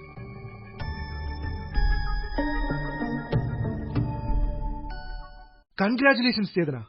സംഭവം ക്ലിക്കായി. ചേതന ഇപ്പോൾ ഒരു വലിയ സംഭവമായി. സ്വതന്ത്ര ഇന്ത്യയ്ക്ക് ഒരു വലിയ റോൾ മോഡലാണ് നിങ്ങൾ. ഇത് ഞാൻ ചേതനയെ സന്തോഷിപ്പിക്കാൻ പറയുകയല്ല. ഇന്നലെയും ഇന്നുമായിട്ട് തൂക്കിക്കൊല അനുകരിച്ച് പതിനൊന്ന് കുട്ടികൾ മരിച്ചു. ദാറ്റ് മീൻസ് തൂക്കിക്കൊലയ്ക്ക് അത്രമേൽ ഇമ്പാക്ട് ജനഹൃദയങ്ങളിൽ ചെലുത്താൻ സാധിച്ചിരിക്കുന്നു. ഏതായാലും കല്യാണം കഴിയാതിരുന്നത് ഭാഗ്യമായി. മാർക്കറ്റ് വാല്യൂ ഇടിഞ്ഞേനെ. ആ വേഗം റെഡിയാവ് ഷോ തുടങ്ങാൻ സമയമായി. യതീന്ദ്രനാഥ് ബാനർജിയുടെ വധശിക്ഷ നടപ്പാക്കിക്കഴിഞ്ഞു ചേതന ഗൃഥ മല്ലിക് എന്ന ഈ ആരാച്ച ചരിത്രം തിരുത്തിക്കുറിച്ചു എന്നതിൽ നമുക്ക് സന്തോഷിക്കാം. ഇതൊരു തൂക്കുമരമാണ്. ഈ പരിപാടിക്ക് വേണ്ടി ഞങ്ങൾ പണി കഴിപ്പിച്ചതാണ്. എങ്ങനെയാണ് തൂക്കിക്കൊല നടപ്പിലാക്കിയതെന്ന് ചേതന പ്രേക്ഷകർക്ക് വേണ്ടി കാണിച്ചു തരാൻ പോവുകയാണ്. ചേതന വരൂ. ഈ തൂക്കുമരത്തിനടുത്തേക്ക് വരൂ. ഇതാ കയർ. ഇദ്ദേഹത്തിന്റെ കഴുത്തിലാണ് കുടുക്കിടേണ്ടത്. എന്റെ ഉള്ളിൽ നിന്ന് മുടിയഴിച്ചിട്ട് പൂർണ നഗ്നയായ ഒരുവൾ ചാടിയിറങ്ങി. അവൾ എന്നെ തള്ളിയിട്ട് കയർ പിടിച്ചു വാങ്ങി. അവൾ ശക്തയായിരുന്നു. അവൾ കത്തുന്ന കാട് പോലെ പൊള്ളി. ഓ എന്റെ കോശങ്ങൾ ഉരുകി. ശിരസിൽ നിന്ന് ഒരായിരം സർപ്പങ്ങൾ പല വഴി പാഞ്ഞു. ഇതിന്റെ നീളം ശരിയല്ല. ഈ കുടുക്ക് ഇദ്ദേഹത്തിന് പാകമല്ല. സഞ്ജീവ് കുമാർ മിത്ര ഇങ്ങോട്ട് വരൂ. ഈ കയറിന് നിങ്ങളാണ് ചേരുക. ഞാനോ? ശരി എന്റെ കഴുത്തിൽ തന്നെ കുടുക്കിട്ടോളൂ. അല്പം കൂടി മുന്നോട്ട് വരൂ. മുന്നോട്ട്. എന്താ ഭയമുണ്ടോ? നിങ്ങളുടെ മുഖത്തു നിന്നും ഞാൻ ഈ കണ്ണട എടുത്തു മാറ്റുന്നു. ഈ ടൈയും ഞാൻ അഴിച്ചെടുക്കുന്നു. ഒരിക്കലെങ്കിലും എനിക്ക് നിങ്ങളെ ഒന്ന് അനുഭവിക്കണം. ഈ ടൈ കൊണ്ട് നിങ്ങളുടെ കൈകൾ പിന്നിൽ വെച്ച് കെട്ടുകയാണ്. നിങ്ങളുടെ കഴുത്ത്. ഇത് ഇവിടെയാണ് കുടുക്കുമുറുകുന്ന സ്ഥലം. വെർട്ടിബ്ര ഒടിയണം. ഇരുപത് സെക്കൻഡ് സമയം. ഇത് ഒരു വരണമാല്യം പോലെ ഈ കയറിന്റെ കുടുക്ക് ഞാൻ നിങ്ങളുടെ കഴുത്തിൽ അണിയിക്കുകയാണ്. ഭയക്കരുത്. ഭയക്കരുത് സഞ്ജീവ് കുമാർ മിത്ര. ഭയക്കാൻ യാതൊന്നുമില്ല. മരണം വരെ ഞാൻ നിങ്ങളോടൊപ്പം ഉണ്ടാവും.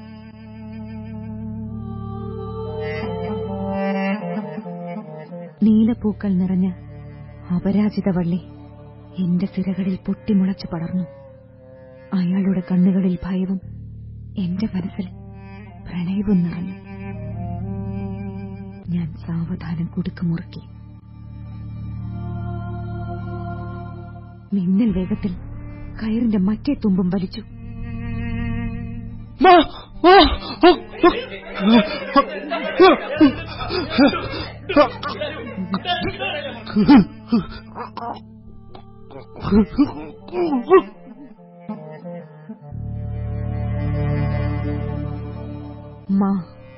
മാട്ടർ മാനുഷ്.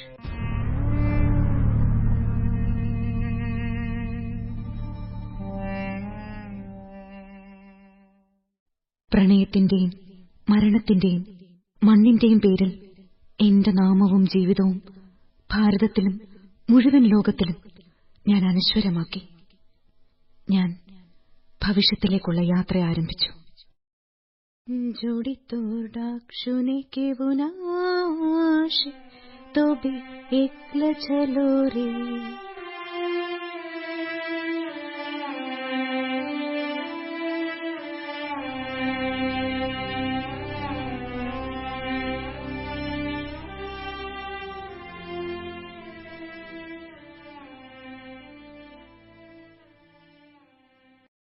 ആരാച്ചാർ കെ ആർ മീരയുടെ നോവലിന്റെ നാടകരൂപം സമാപിക്കുന്നു.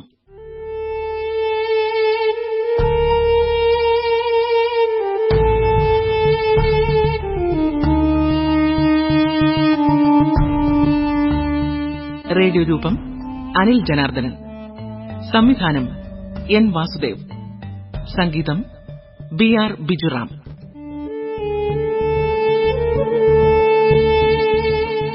കഥാപാത്രങ്ങളും ശബ്ദം നൽകിയവരും ഫണിഭൂഷൺ ഗൃഥ മല്ലിക് ലാൽ സഞ്ജീവ് കുമാർ മിത്ര ഗോവിന്ദ് പത്മസൂര്യ ചേതന ഗൃഥ മല്ലിക് എസ് ദേവി അമ്മ Sona Nair ധാക്കുമ C R Anandavalli Yatindranatha Banerjee R C Gopal Ramuda Sarath Shivdev Premkumar I G Kollam Thulasi Trailokya Devi Meena Neville Pratima Ghosh Adoor Asha Devi Sukhdev ഗൃഥ Mallik Pallippuram Jayakumar അമർത്യ ഘോഷിന്റെ അച്ഛൻ തൃപ്പാതപുരം രവി കാക്കുമ ചന്ദ്രു നിർമ്മൽ. കൂടാതെ Parakkode Unnikrishnan S Rajasekharan Manikandan Madavoor Rakesh M S. സാങ്കേതിക സഹായം V Suresh Kumar. സംവിധാന സഹായം V N Deepa M Nizamuddin Aswathy Balachandran.